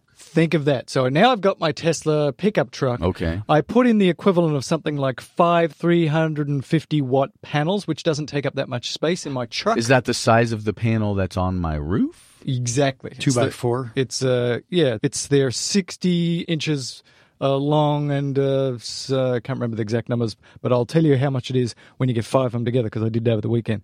So you get five of these together, right? That will give you about 17 kilowatt hours a day if you lay it out and it's a good sunny day with about uh, 10 hours of sun. Uh, this is about 10 by 10 square feet of area, so you could see I'm at the campsite, 10 by 10. I'll put my panels down. That would be enough for me to run my campsite and to give me about 50 miles of range per day. Whoa. What's So that going there- to cost me? That I didn't do because this doesn't exist yet. Because you're not only going to need the panels, you're going to need somehow to plug it in t for storage and then charge your car because So- you can't plug them in directly into the car as yet. Right, but uh, so you have your panels. They're making 17 kilowatt hours a day. I Yep. guess theoretically, the only thing big enough at the moment to be able to take that amount of juice would be something akin to a power wall, Right. right? So if you were doing this with a camper, and it seems like because you're talking about a 10 by 10 foot area, you'd need to put these panels on the roof of your trailer that you were pulling with your electric vehicle. So you could yeah put it on the top of your RV, or Which- you could deploy it some way. I'm just saying this is the next step. You don't see this yet. Right. You, you see a little bit of this. You see it in the military. We did talk a few weeks ago about these roll up ones where you basically roll it out, or it pulls out like a you know rolly, Right. and that can give you a significant amount of energy. That would sort of for me complete the loop. Right, but if you're so for me, if I'm an if I'm an overlander and I'm somebody, we talked last week about the Leaf going 90 miles, you know, doing that 10,000 10,000. mile rally or Yes. whatever. If I'm a Leaf and every, you know, I have I don't even know. Let's say I'm not a Leaf. I'm an overlander and I'm in the middle of the desert somewhere and I'm going out for 2 or 3 weeks and I'm doing, you know, 50, 60 miles a day will this work for me? I guess what I would have to say is I'm pulling a trailer. That trailer has two power walls built into it or right to get about this amount and the 10 by 10 panels laid out flat and as I'm driving my 50 miles of that day and I'm driving kind of slowly and I'm enjoying the scenery and I'm going through the muck and the mud or whatever I'm charging my power wall and then I get to camp that night and I plug my car back in to the trailer that I've been pulling that's light as lightweight as it could be although aren't power walls really heavy Yeah. Pretty heavy. Yeah. I'm just saying, this is a possibility. Another possibility is that in some of these campgrounds, which are way out there and there's no electricity, Tesla could come and just put up a solar array, a couple of put of batteries in there, and there's your uh, there's your charging capacity. so now you're Mm-hmm. saying that Tesla's going to put chargers in uh, out of the way areas No, I think campsites could do this, right? Campsites could do KOA, it. KOA could start investing in some right they're solar not canopies. typically out in the middle of nowhere KOAs though not What's a. KOA? Campground of America it's a giant Corporation. RV corporation Mm-hmm. I can see this happening as the price of these batteries come down, the price of solar is already Yeah. dropping. We get to the point where this becomes economically feasible for campgrounds to start to do this, Yeah. particularly with the battery. The solar, I think, is now cheap enough to do it. That battery prices, if, as it keeps coming down, you're going to start seeing these deployed everywhere. Is my theory. So five 350 watt panels will make 17 kilowatt hours a day of energy. Uh, yes, and I can do the math, but we won't do if, it live. If the hours of the If you day got a lot of and sunlight the the sun and so I looked and LG has like a 350 370 watt panel but it's not coming out till 2018. There are a lot of panels out on the market. They're typically they they jump up in price. They almost double if you're trying to get above 200 or 220 watts per panel, and they're all a standard size to fit the uh, racks that go on our roofs. Um, this is exciting. I think it's a great idea. There's lots of flexible panels out there as well. Yeah, they're so a lot like just rolling it up. yeah, True. they're a lot less efficient. But yeah, that's the that's the pull it out like a Imagine it fits in a tube that sits on the rack on your roof. And when you get to where you're going, you just roll it out like a window shade, stake it in the ground. You've parked your car in the right orientation. Yep. And bam, you don't even have to haul, lift, anything. You can just have this thing roll out like a window shade. But I have 20 plus panels on my roof, Uh-huh. and I produce 18 kilowatt hours. You've probably a- got. I'm talking the most efficient panels of the 350. The sort of um, what's the group that does Next gen, LG. LG has them, but also I have them on Grandpa's house. Uh, Are they that much more efficient than the ones that I personally like? You're talking about a quarter of the amount of panels making just as much electricity. Well, again, I'm doing best case scenario. So, uh, 350 watt panel times fires about 17 kilowatts. Right. 10 hours, perfect situation. 10 hours in the middle of summer times 10 is 17 kilowatt. Warning, hours. Will Robinson, warning. That's, you know, 350 50 watts is at high noon. Yep. Perfect orientation. Yes. Mm-hmm. Clean panel, not overheated. Yep. It's an ideal. It's an ideal So you're really not going to get there. You know, we talk a lot about the numbers of what could be produced and what, you know, I would love to have a primer. And this is something maybe could come from Gordon at Solar City or somebody who does solar panel installations over a broad region to give real world numbers. Cause Solar City, I was really impressed when they came out to give me my quote at my house. They basically, uh, could, or Gordon could drop panels on my roof, which he had already like entered in what's the pitch of the roof using Google Maps for orientation to the sun with shading and such. They can come up with an estimate within like 5% of what your panels will produce in a year. That's pretty There's a, amazing. There's a lot of calculators now. So again, I was doing best case scenario, but let's move on because China is going to get a thousand superchargers. This is from Tesla, Teslarati. We love those guys. There's going to be a lot of superchargers in China. That's good because that uh, electric car market is about to explode, and Tesla clearly wants to cash in on it. But let's talk about Mars. This is another article, quick one from Teslarati, which is about uh, the fact that uh, in Boca Chica in Texas, Tesla is building this pad, and I wanted to get an update. They're building a pad. They're having some problem with the soil, apparently. Yeah, so it turns out when they were doing their soil assessments that the f- ground was sinking under the heavy weight. So they basically had to bring in, and I remember we talked about this. I sort of recall it was something like uh, if you took 300 football fields, like a foot thick or six inches thick, that amount of soil needed to be brought into this pad area. And they're restricted where they can do this pad because there obviously can't be any down site structures and people. And that's the reason that they picked the southernmost tip of Texas. You can't launch rockets over people unless you're in North Korea. That's true. so they brought in 700 million pounds of earth. And I guess within the Tesla, uh, I should say SpaceX community, they joke around as this being the dirt pile. And they've been packing this dirt down. dirt. They're moving a lot of dirt in. And uh, this is going to be the place you fly to before you get on a rocket to go to Mars. what? This is going to be the Mars spaceport. It's very exciting. It's very exciting. So they talked about in this article, which comes from Teslarati, about how Launch Complex 40, that's where Tesla had the unexpected rapid deceleration or di- uh, uh, Dismemberment or whatever it dismemberment was. of, of one of their rockets when one of the, you know, internal helium tanks got whatever dislodged.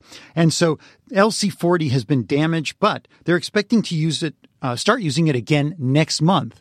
Then they're going to switch over to LC40 and they're going to take LC39A, Launch Complex 39A, which is where the space shuttle's gone off from. They're going to use that site, the launch engineering team is going to sort of dismantle that site and make it ready for Falcon Heavy.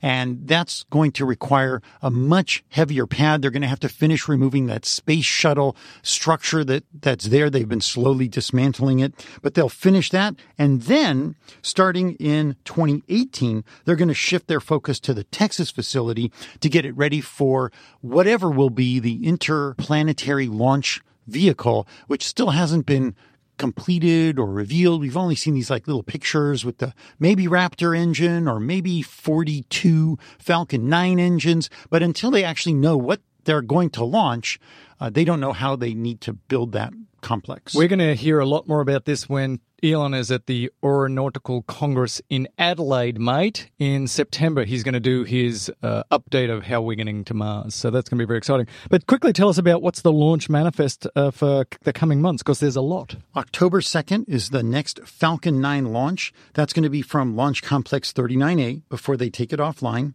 Uh, it's a geotransfer orbit for an EchoStar satellite, and it's called SES 11. Uh, it's for a Luxembourg company. Then October 4th, only two days later, they're going to launch from Vandenberg that Iridium 3. That's the group of 10 satellites that's being used for this global uh, communications system. And that I think you boys are going to be going to. That's the plan. Yeah, I, I'm going to be tied up in a conference. And then October 14th, so we got three in October, we're going to have another uh, launch from Launch Complex 39A. This one's 40, actually. Actually, 40. Yeah, actually, the one on the second is listed as being either Complex 40 or 39A. I guess I haven't made a decision yet. It's a coin flip. Yeah, well, like we're talking about if they're going to have 40 ready or not. I guess the exciting thing about October 2nd is we'll know which launch complex we're going to be using. That is exciting. Yeah. And so back to October 14th, the Falcon 9 going to launch a Koreasat satellite uh, from Launch Complex 40. So that one is definitely slated for 40, at least on the manifest. Then there's going to be a couple more in November, including the demo flight of the Falcon Heavy from 39A, which they're going to go back to once they shore it up for the Falcon Heavy. It's a short shoring period from is. October to November. Lot of stuff short Dude, if you work for SpaceX or you work for Tesla, you're not getting a lot of days off. You're not you're not relaxing. that You're sounds terrible. humping it. Let's talk about a uh, Hyperloop. It's so boring. Hyperloop is not been on our radar lately, although there was the competition recently. We did talk about how the Europeans really took home the bacon, so to speak. Now uh, it's been announced the 2018 SpaceX Hyperloop competition, and teams are able to register. I picked this up from the Colorado team. Uh, in it's called Denver Hyperlynx L Y N X. You can look them up online. They're very excited about it. They didn't think they were going to do it because SpaceX has upped the ante. This time, there will be no pusher. No pusher. Bring your own pusher, people. So the pods not only have to travel fast in a vacuum with communications and braking, they have to propel themselves. I'm using my Model 3 sled for my Hyperloop entry. Are you? Mm-hmm. I'm excited. Can I help? Gonna be no. Shall we all meet at your uh, garage next weekend? That'd be so awesome, actually. Yeah, everybody come to Tom's. We're gonna have pizza, no beer, because we want to be able to make a good pusher. anyway, so this team had to go through a pretty significant catharsis because they're going to need to raise money and they're going to need more expertise. And they've decided after kind of modeling what it's going to look like, uh, they're going to go for it. So I wonder how many teams are going to show up. The last time, only two teams showed up to the competition. And Tesla is continuing, or I should say SpaceX. Why do I do that? SpaceX is continuing to push the envelope on this and push people to go further. And I wonder how long will it be until we have a Hyperloop in the boring tube going like from Tesla to LAX in 40 seconds.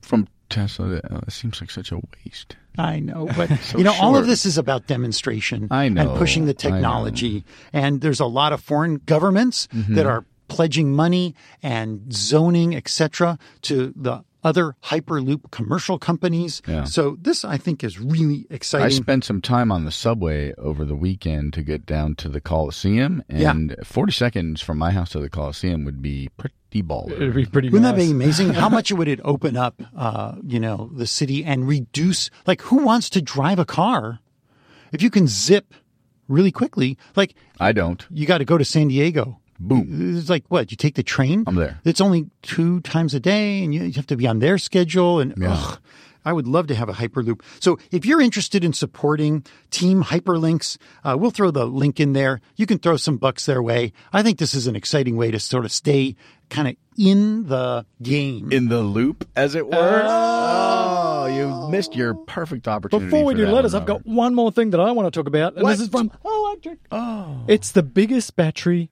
I've ever seen. So, two Swiss companies have a dump truck, and they uh, want to dump things in that dump truck, but it carries a lot of heavy things, a lot of heavy rocks from a mine, and so they have just this tweensy weensy 700 kilowatt hour battery. 700 kilowatt hour battery. It's crazy. They say, look, these kind of trucks eat 50 to 100,000 liters of diesel a year. That's a lot. And so they retrofitted one of these big bad boys with a giant battery. This battery weighs 4.5 tons. The truck weighs 45 tons and it hauls 65 tons. Oh. And so the idea here is this is actually going to end up saving the money, they believe, a lot of money over time. So you take your truck with a big battery and you drive it up the hill and you fill it full of all of the rocks and the minerals that you need. And then on the way down, it regenerates. But because you're using the potential energy of the rocks that are up the top of the hill, it actually makes way more energy than when it went up the hill. Really So this charges itself most of the time. Isn't that amazing? fascinating. So this thing is 590 kilowatt electric motor producing 800 horsepower, 9,500 nms of torque. Yeah. That's just, oh, I don't know what that is, but Newton that sounds like a lot. meters. This seems like a what is it? Oh, Newton meters. Oh, Newton meters. That's let's a add lot. that of, to our that's a- calculations. that's a lot of Newton meters. Fourteen hundred and forty prismatic NMC cells for a battery pack weight of four and a half tons. Yeah. And they're going to use these newer nickel manganese cobalt cells, which are ev- evidently the quote, German automobile industry's next generation. Good for them. Yeah. And it says here, I love this. It says the electric dumper truck will harvest more electricity while traveling down than it needs for the ascent. Instead of consuming fossil fuels, it will then feed surplus electricity into the grid, 10 kilowatt hours per descent. So I can imagine now you have your truck, you're driving it, and you go, oh, we got to plug in. Not to charge up, to Unload. uncharge. It's so crazy. So if this works, then they've got at least eight more of these gigantic trucks that they're going to retrofit. This is pretty cool. Yeah, check And out the website. It just cost a them a million bucks. Oh, Yeah. these things are hugely expensive. And No, to do the retrofit, it Yeah, yeah, cost yeah. them a million bucks. But I wonder what a hundred thousand liters of diesel fuel costs. Over Yeah. time, when you keep doing it year after year, it's a lot of money. I'm sure they're not doing it purely for environmental purposes. They're No, doing I'm this sure for the money. They're a mining company, bro. Yeah, I know. the truck is so big, you have to climb a staircase to get in it. There's a great picture of it on Yeah. uh, the second article that I threw in. Let's do some letters here, ladies and gentlemen, boys and girls. And the first one is a very long letter, and it's mostly a love note to uh, Robert from Jason Webster. Oh, it's a love. Thanks, note. Jason. You know, um, stretching ourselves to sustainability, we talked about how hard it is for people to afford a gas car versus an electric car. And I was talking about how much of a stretch it was for me to buy the first Tesla and how ludicrous it was for me to buy the second Tesla. But we are not going to the gas station anymore. And for me, that helps me to sleep at night. I feel good about myself and I'm willing to play in the sandbox of sustainability. It costs money. So Jason stretched. He got a Model S. His Yes. family uses it for vacation. They get all four of them and all of their stuff in there. He also told you not to worry too much about all-wheel drive for your son's Model 3. Yeah, no, he gave me this great. Uh, there's a paragraph in there about going to a school to learn how to drive in the snow and which snow tires to use. And promptly upon seeing this, I sent it to my son and I said, "Hey, buddy." Give this some thought now that, you know, there's still no snow on the ground. And the last thing I want is for him to be uh, snowbound, snow hurt, snow accidented.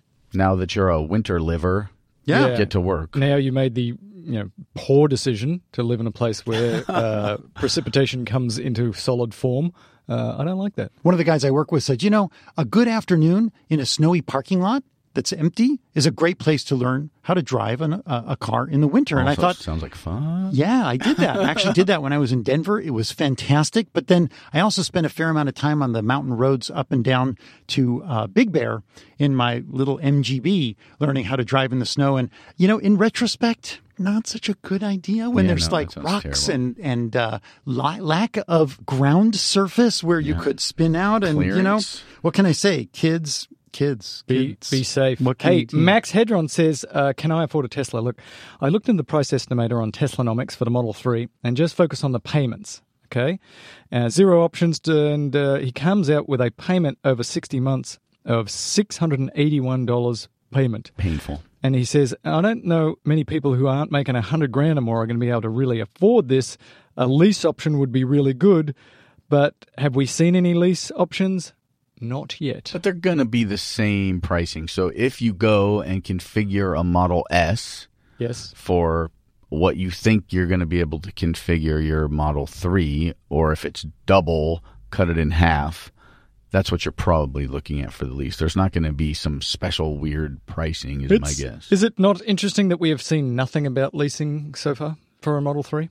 I don't think it's that interesting to be honest with you because it's like the cost is the cost, right? The price of the car is 60. If you go and you look at what the cost of a $60,000 Model S, which is basically a bare bones Model S, you can see how much it would be a mm-hmm. month to That's lease that Tom's thing. advice. Go on to the Model S configurator thing and try and work out your Model 3 leasing cost. Or you can call your local leasing company, Mm-hmm. you know, and see what what their leasing costs would be basically. I have a question. Yes, sir. Yes, sir. I'm not totally clear, but if a listener went to the Tesla CPO site, Uh-huh. leased a car, bought a car, Can't buy a car, uh, lease a car on the CPO site. okay, well, there's an answer. The question that I have is, can they use our referral code? Mm, I don't believe referral codes work for CPOs. I'm not sure. Tom Wills says, uh, here's a deadly illustration I'm following too closely, and it's just a terrible picture of cars and trucks that had just been smashed up. So I don't know why you sent that to me, Tom. It made me very upset. Well, he talks about close following a tractor trailer, right? So when we talk about Oh, this all the God, time, that was terrible. if you get, and I see this, I was on the freeway the other day, and this car jammed up on the right side of me. There was a tractor trailer in front of it. It Hmm. got within four feet of the tractor trailer.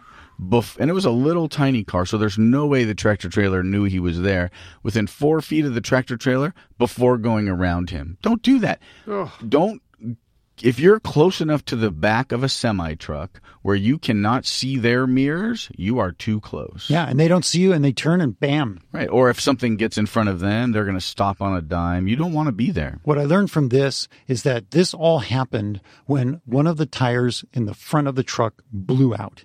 And truck tires are different than car tires. They basically load this bias non radial tire. It's a stiff tire on the rim, and the rim, which is the metal thing that's in the center, has a band that fits around the outside of it. It's like really like a springy band that fits on there. When the tire blows out, that band can blow off. So you can basically have this round projectile shooting at you laterally across a lane. If you're in autopilot, this is an autopilot tip.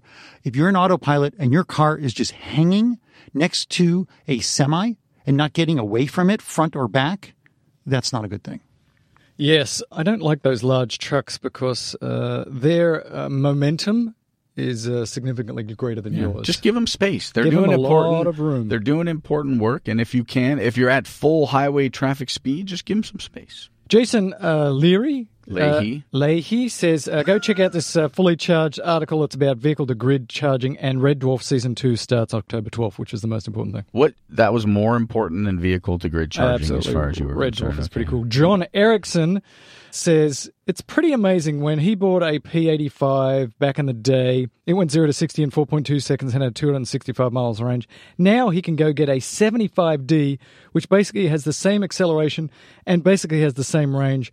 And that's only happened in the last few years. So the technology keeps moving forward. Yeah. Smaller battery, more efficient car. He's very excited. Well, one's a P, non-D, and Mm-hmm. the other one's a D. So there, there, there, there's that little additional dual motor efficiencies that Yeah. you're getting. Dual there. motor was a huge deal when it Yeah. came out. And that's been like, I think, close to three years. I wonder if they'll go quad motor and make it even better. You know, there are companies that have considered that motor on every wheel. Right. There's been a few prototypes that I've seen. It's being used by conversion shops. So if you want to convert a car to electric, it's yeah, in many cases less expensive to throw these hubs on the end of the axle Yeah. and not have to mess with the steering. I'm not sure how well it actually works, but if you want to convert like your cool uh, classic car My to 62 Barracuda. yeah, to all electric and maybe have it really rip on the road faster than it was before. That'd be pretty, That could be pretty cool, huh? that'd be pretty awesome. Jason Leahy also has another one here that is about these microgrids, and he sends us a, a video from Computer World about this one in Brooklyn, which is where through smart technologies, these people in Brooklyn sort of are having some solar panels on the house, but the neighbor can't have it, and they're linked up, so you're actually buying electricity from the person next door.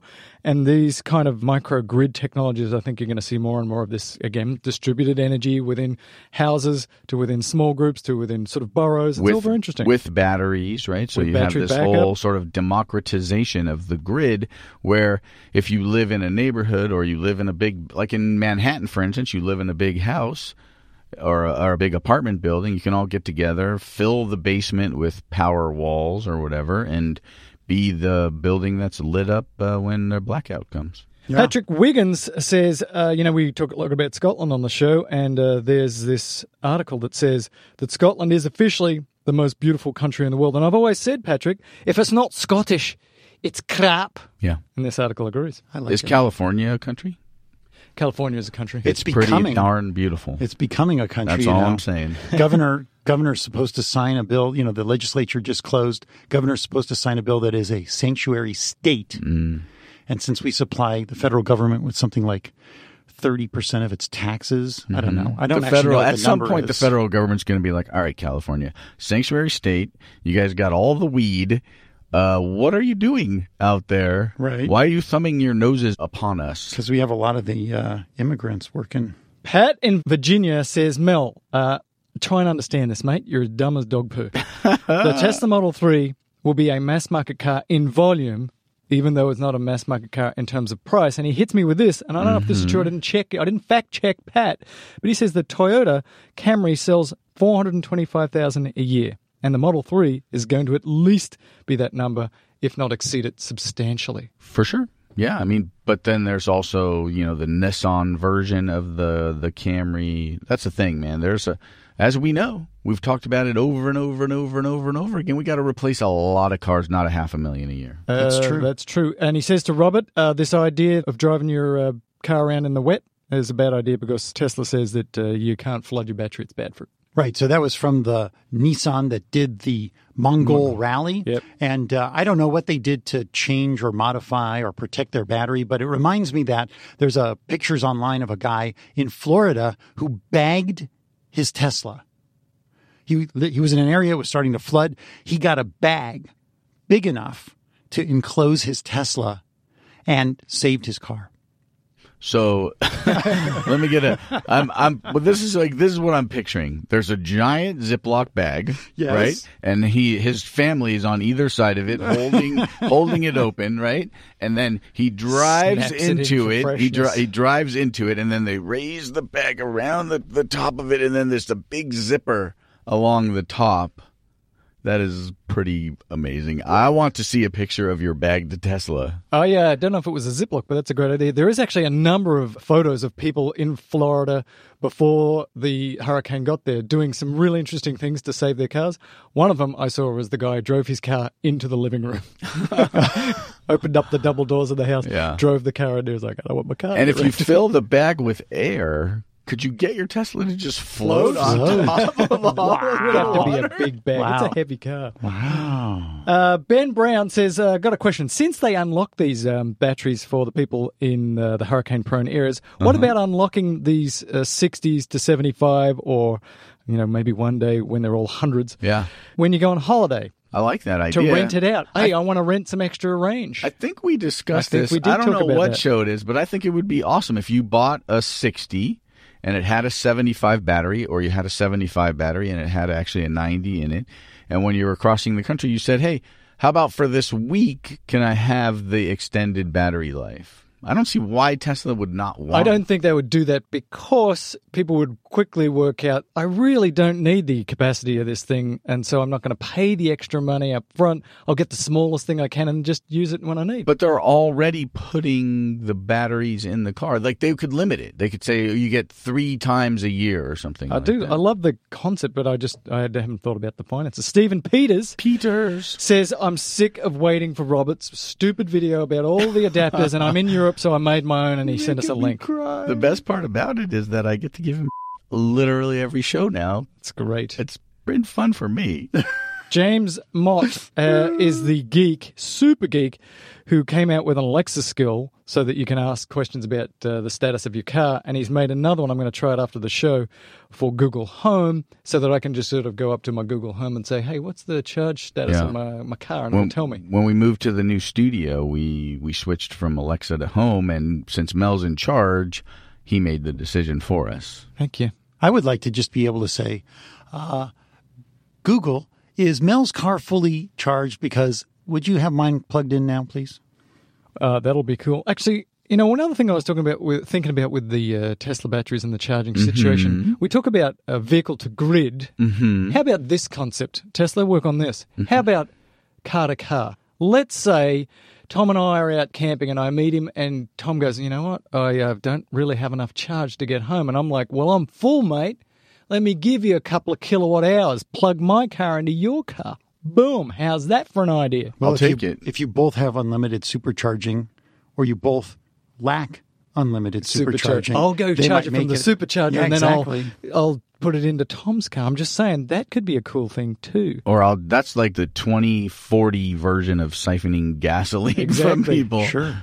Yeah. Gasoline. Craig Williamson says, mate, Hi, uh, I'm in a parking lot in Dallas and there's all of these cars, these S's and these X's, and he's saying, I thought these were built to order. It looks like they're just building these and stick them in a parking lot. But I don't know if these were built for people and waiting for a delivery. It could be. It's probably a combination of both because on the Tesla website you got your custom order. Yeah. You got your ready for purchase new cars. Yeah. And you got your CPO cars. Because I think what happens is they know mostly what features most people are going to get, the most popular colors in an area. And it turns out that we're all sort of creatures of habit. If we live in an area where almost everybody's driving a black Tesla, we're like, hmm, I sure would like a black Tesla.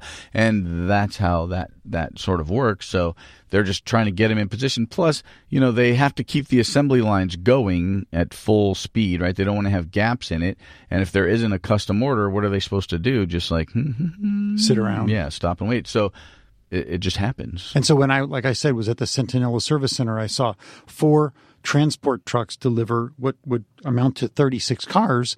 And I saw one load up with CPO cars, another nine. So that's, you know, 45 cars going in and out in a period of about two hours. Was an electric semi by Tesla by chance? negative. No, Mel, that doesn't exist yet. You should be Uh, listening so- to this show, should listen to paying some show. attention. Mary Peck's got questions about rear wheel drive and front wheel drive for the Tesla and all wheel drive. And I think we sort of talked about this a little bit. In general, my understanding is uh, if you're in the snow, you want to, at least you want a front wheel drive because that works better in the snows and the ices than a rear wheel drive. Uh-huh. But best of all is to have all wheel drive.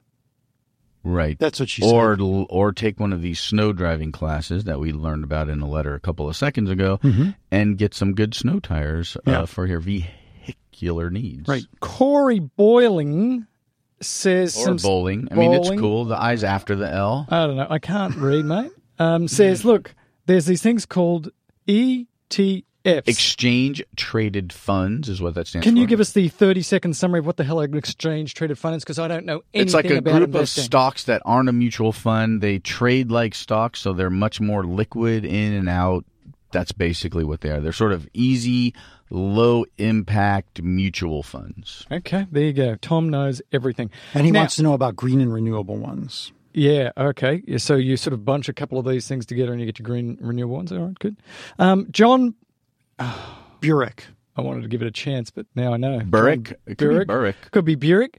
Could be Barak. Baruki. Hey, he's got a picture here of uh, charging. Now, I've sort of thrown it out there. I've never seen maximal Oh theoretical my rate charging. goodness. And Did you see how John here fast this is? got up to 102 kilowatts. So he was doing, if he continued that rate, 412 miles of range per hour. So And the 102 interesting- is good, but last week we had a 118. Right, but the interesting thing, and I don't remember what last week's uh, the charging photo of the day was, but he's only at twenty four percent, so he's not even at full zero. He still is is probably rocking 80, 90 miles of range that he has left here, Right. And he's getting pretty good speed, so that's pretty sweet. And it was interesting that I saw this when I got home after being at work. I had to charge up really quick to make it home. And so I went to the Oxnard supercharger, plugged in just last night, Mm-hmm. and I took this picture thinking of Mel that I was at 108 kilowatts. This is much better than it was a few months rate. ago. But This the interesting great. thing about like look at these two things, these two images, right? So Yes. that one car's at twenty four percent, but it's not miles, so I don't know what that means. yeah, You're but if at- you look at the thermometer of the of the battery pack, John and I were at about the exact same charge amount About in our quarter battery. You're at 108. Oh yeah, I guess that's true. Right, right, right. You're visually, if you look at it visually, you're about the same charge amount. State of although charge. his state of charge uh, indicator is set for full charge. He does not have his limiter Right. on in the middle. He's at 102 kilowatts. You were at 108, and he was driving 412 an hour, and you were only getting 348 an hour. Yeah, that's really interesting, and I'm not sure w- how that makes any sense whatsoever. What is the plus 23? Since you plugged in, you, that's Oh, how I much you've uh, added. Yeah.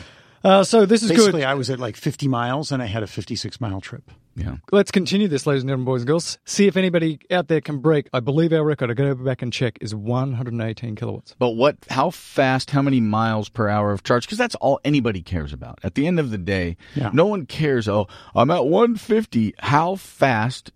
How many miles per hour of charge am I getting, and how sustained is that? Yeah, I don't know. That calculation does not seem to be very linear. It Seems to be kind of scattered. Scattered, non-linear calculations. Speaking of this uh, sort of calculating range, Mike Martin's got a pretty long uh, email here that says basically he drives a lot and he's really not sure how accurate that rated range is on uh, the car. And this is true on all of them the Bolt, the Leaf, the Tesla. It seems like they do a lot of calculations about how much range you've got in your car. And it seems to be, at least in part, depending on how you've been driving recently. And Grandpa who's got the bolts says the same thing. It's like some days it says, you know, I've got 240 miles, and other days it says I've got 230. And I'm like, it varies on uh, how I've driven. Right. Well, it's how he's driven, the temperature, the SOC, the real live SOC. The other interesting is he's that Mike sends. He's done a hundred thousand kilometers, which I think is eight or nine miles. I'm not sure. There's some. It's about it's not 60,000 lot. Oh, miles. 60,000. That's that's helpful. Uh, and he's had no battery degradation, and he charges six out of seven days a week to 85% of state of charge, and one day he charges to 100%. So that's pretty cool. And he's done this where he changes when he charges to 100%, he drops the amps a little bit to maybe give his battery a little bit of a break. So he's trying some interesting things, and he's got no degradation after 60,000 miles. The second part of this uh, letter seems to me to be fake news of some form.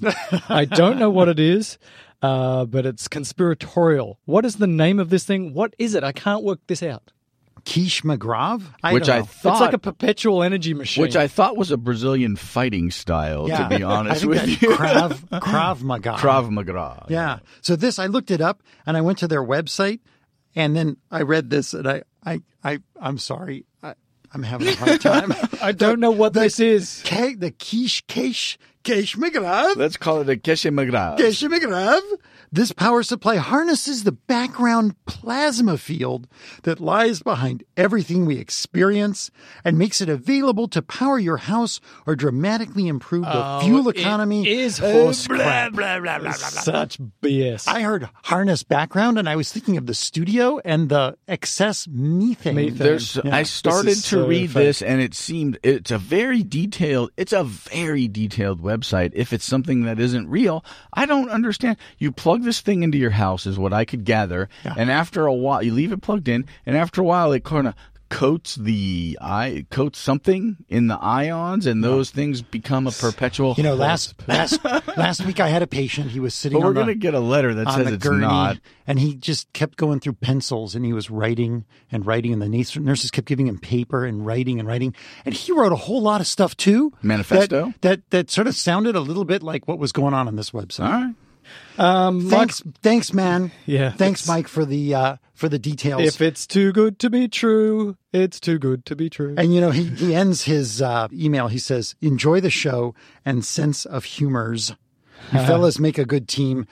I think he was baiting us. Good on team. this High one. five. Uh, nice High work. five. Michael Sullivan says, "Look, I was excited to hear about the Boston Urban and Supercharger, who wouldn't be?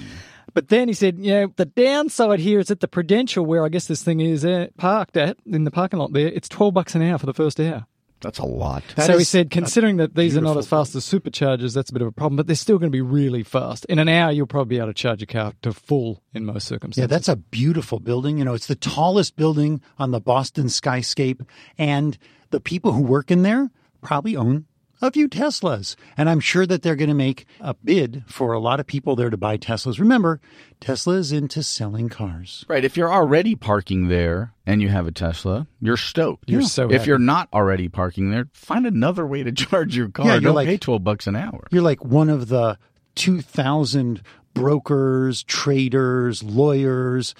You know, now you're going to want a Tesla because you can charge up for free. And if you use Robert 3177, you can get your supercharger Wow, for he got that in free. I mean, I don't know why you'd want to use that one.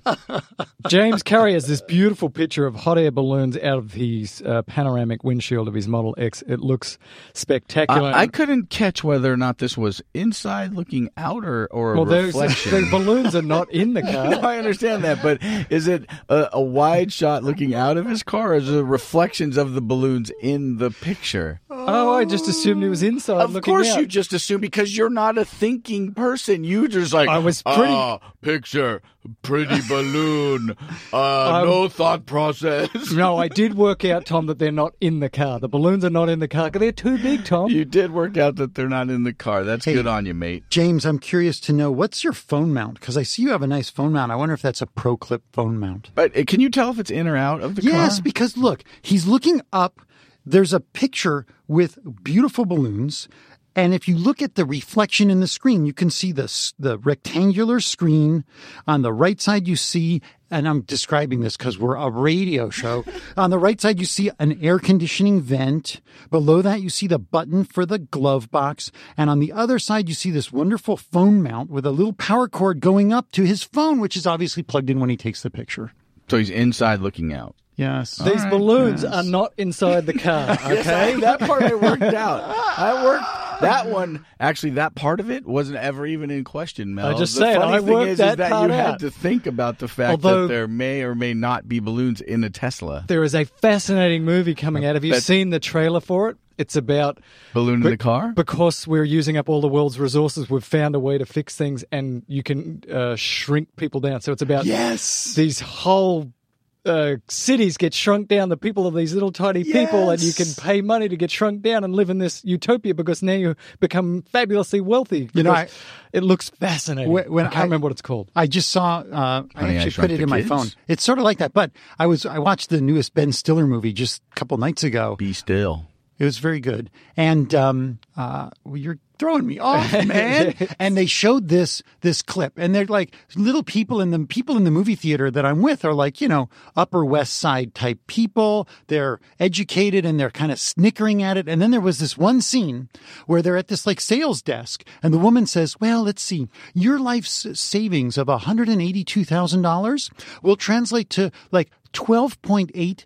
Million dollars in this new shrunk world, and they're like, Hold on a second. Let's go. Uh, that was a great scene. I'm in. yeah, I was thinking, Yeah. Tom, It you're was pretty retired. sweet. Oh, and then oh, they I'm showed, so in. and so everybody then shut up and started watching the preview. Yeah. And then they get to the scene where they're having like a beach party, and someone basically took an absolute bottle of vodka, a real one, A normal world turned it on one. its side, put Uh-huh. a tap on it, and these guys are having a party with all these people, and there's like an sounds endless supply of vodka. So, like the amount of radiation in my smoke detector is a nuclear power plant that can power the whole thing. And if I find a, a piece of coal that uh, I don't know, like a flint or something like that, that's all of the coal I can need. I'm loving this idea. Isn't it genius? So really, instead of spending all of this time, uh, you know, Nissan, Renault, Mitsubishi, instead of spending the next six or seven years trying to get to uh, 12 million sort of plug-in vehicles, figure out how to shrink us all down. It's so cool. And lastly, Matt Obadabadabadabadabadabadaya says, Mel, oh, but dabadoo. I want you to do the entire program half in Scottish I don't. And half in South African. I don't want that I think that's great. So next uh, week, I will do that. I'll do more Scottish accent and more South African accent, and I'll divide it 50-50, mate. Talking Tesla 105, uh, the title Tom's Last Show.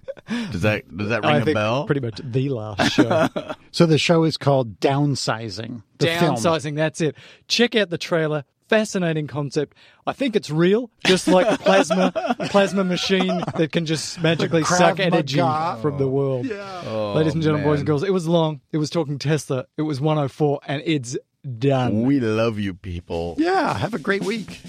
Bye.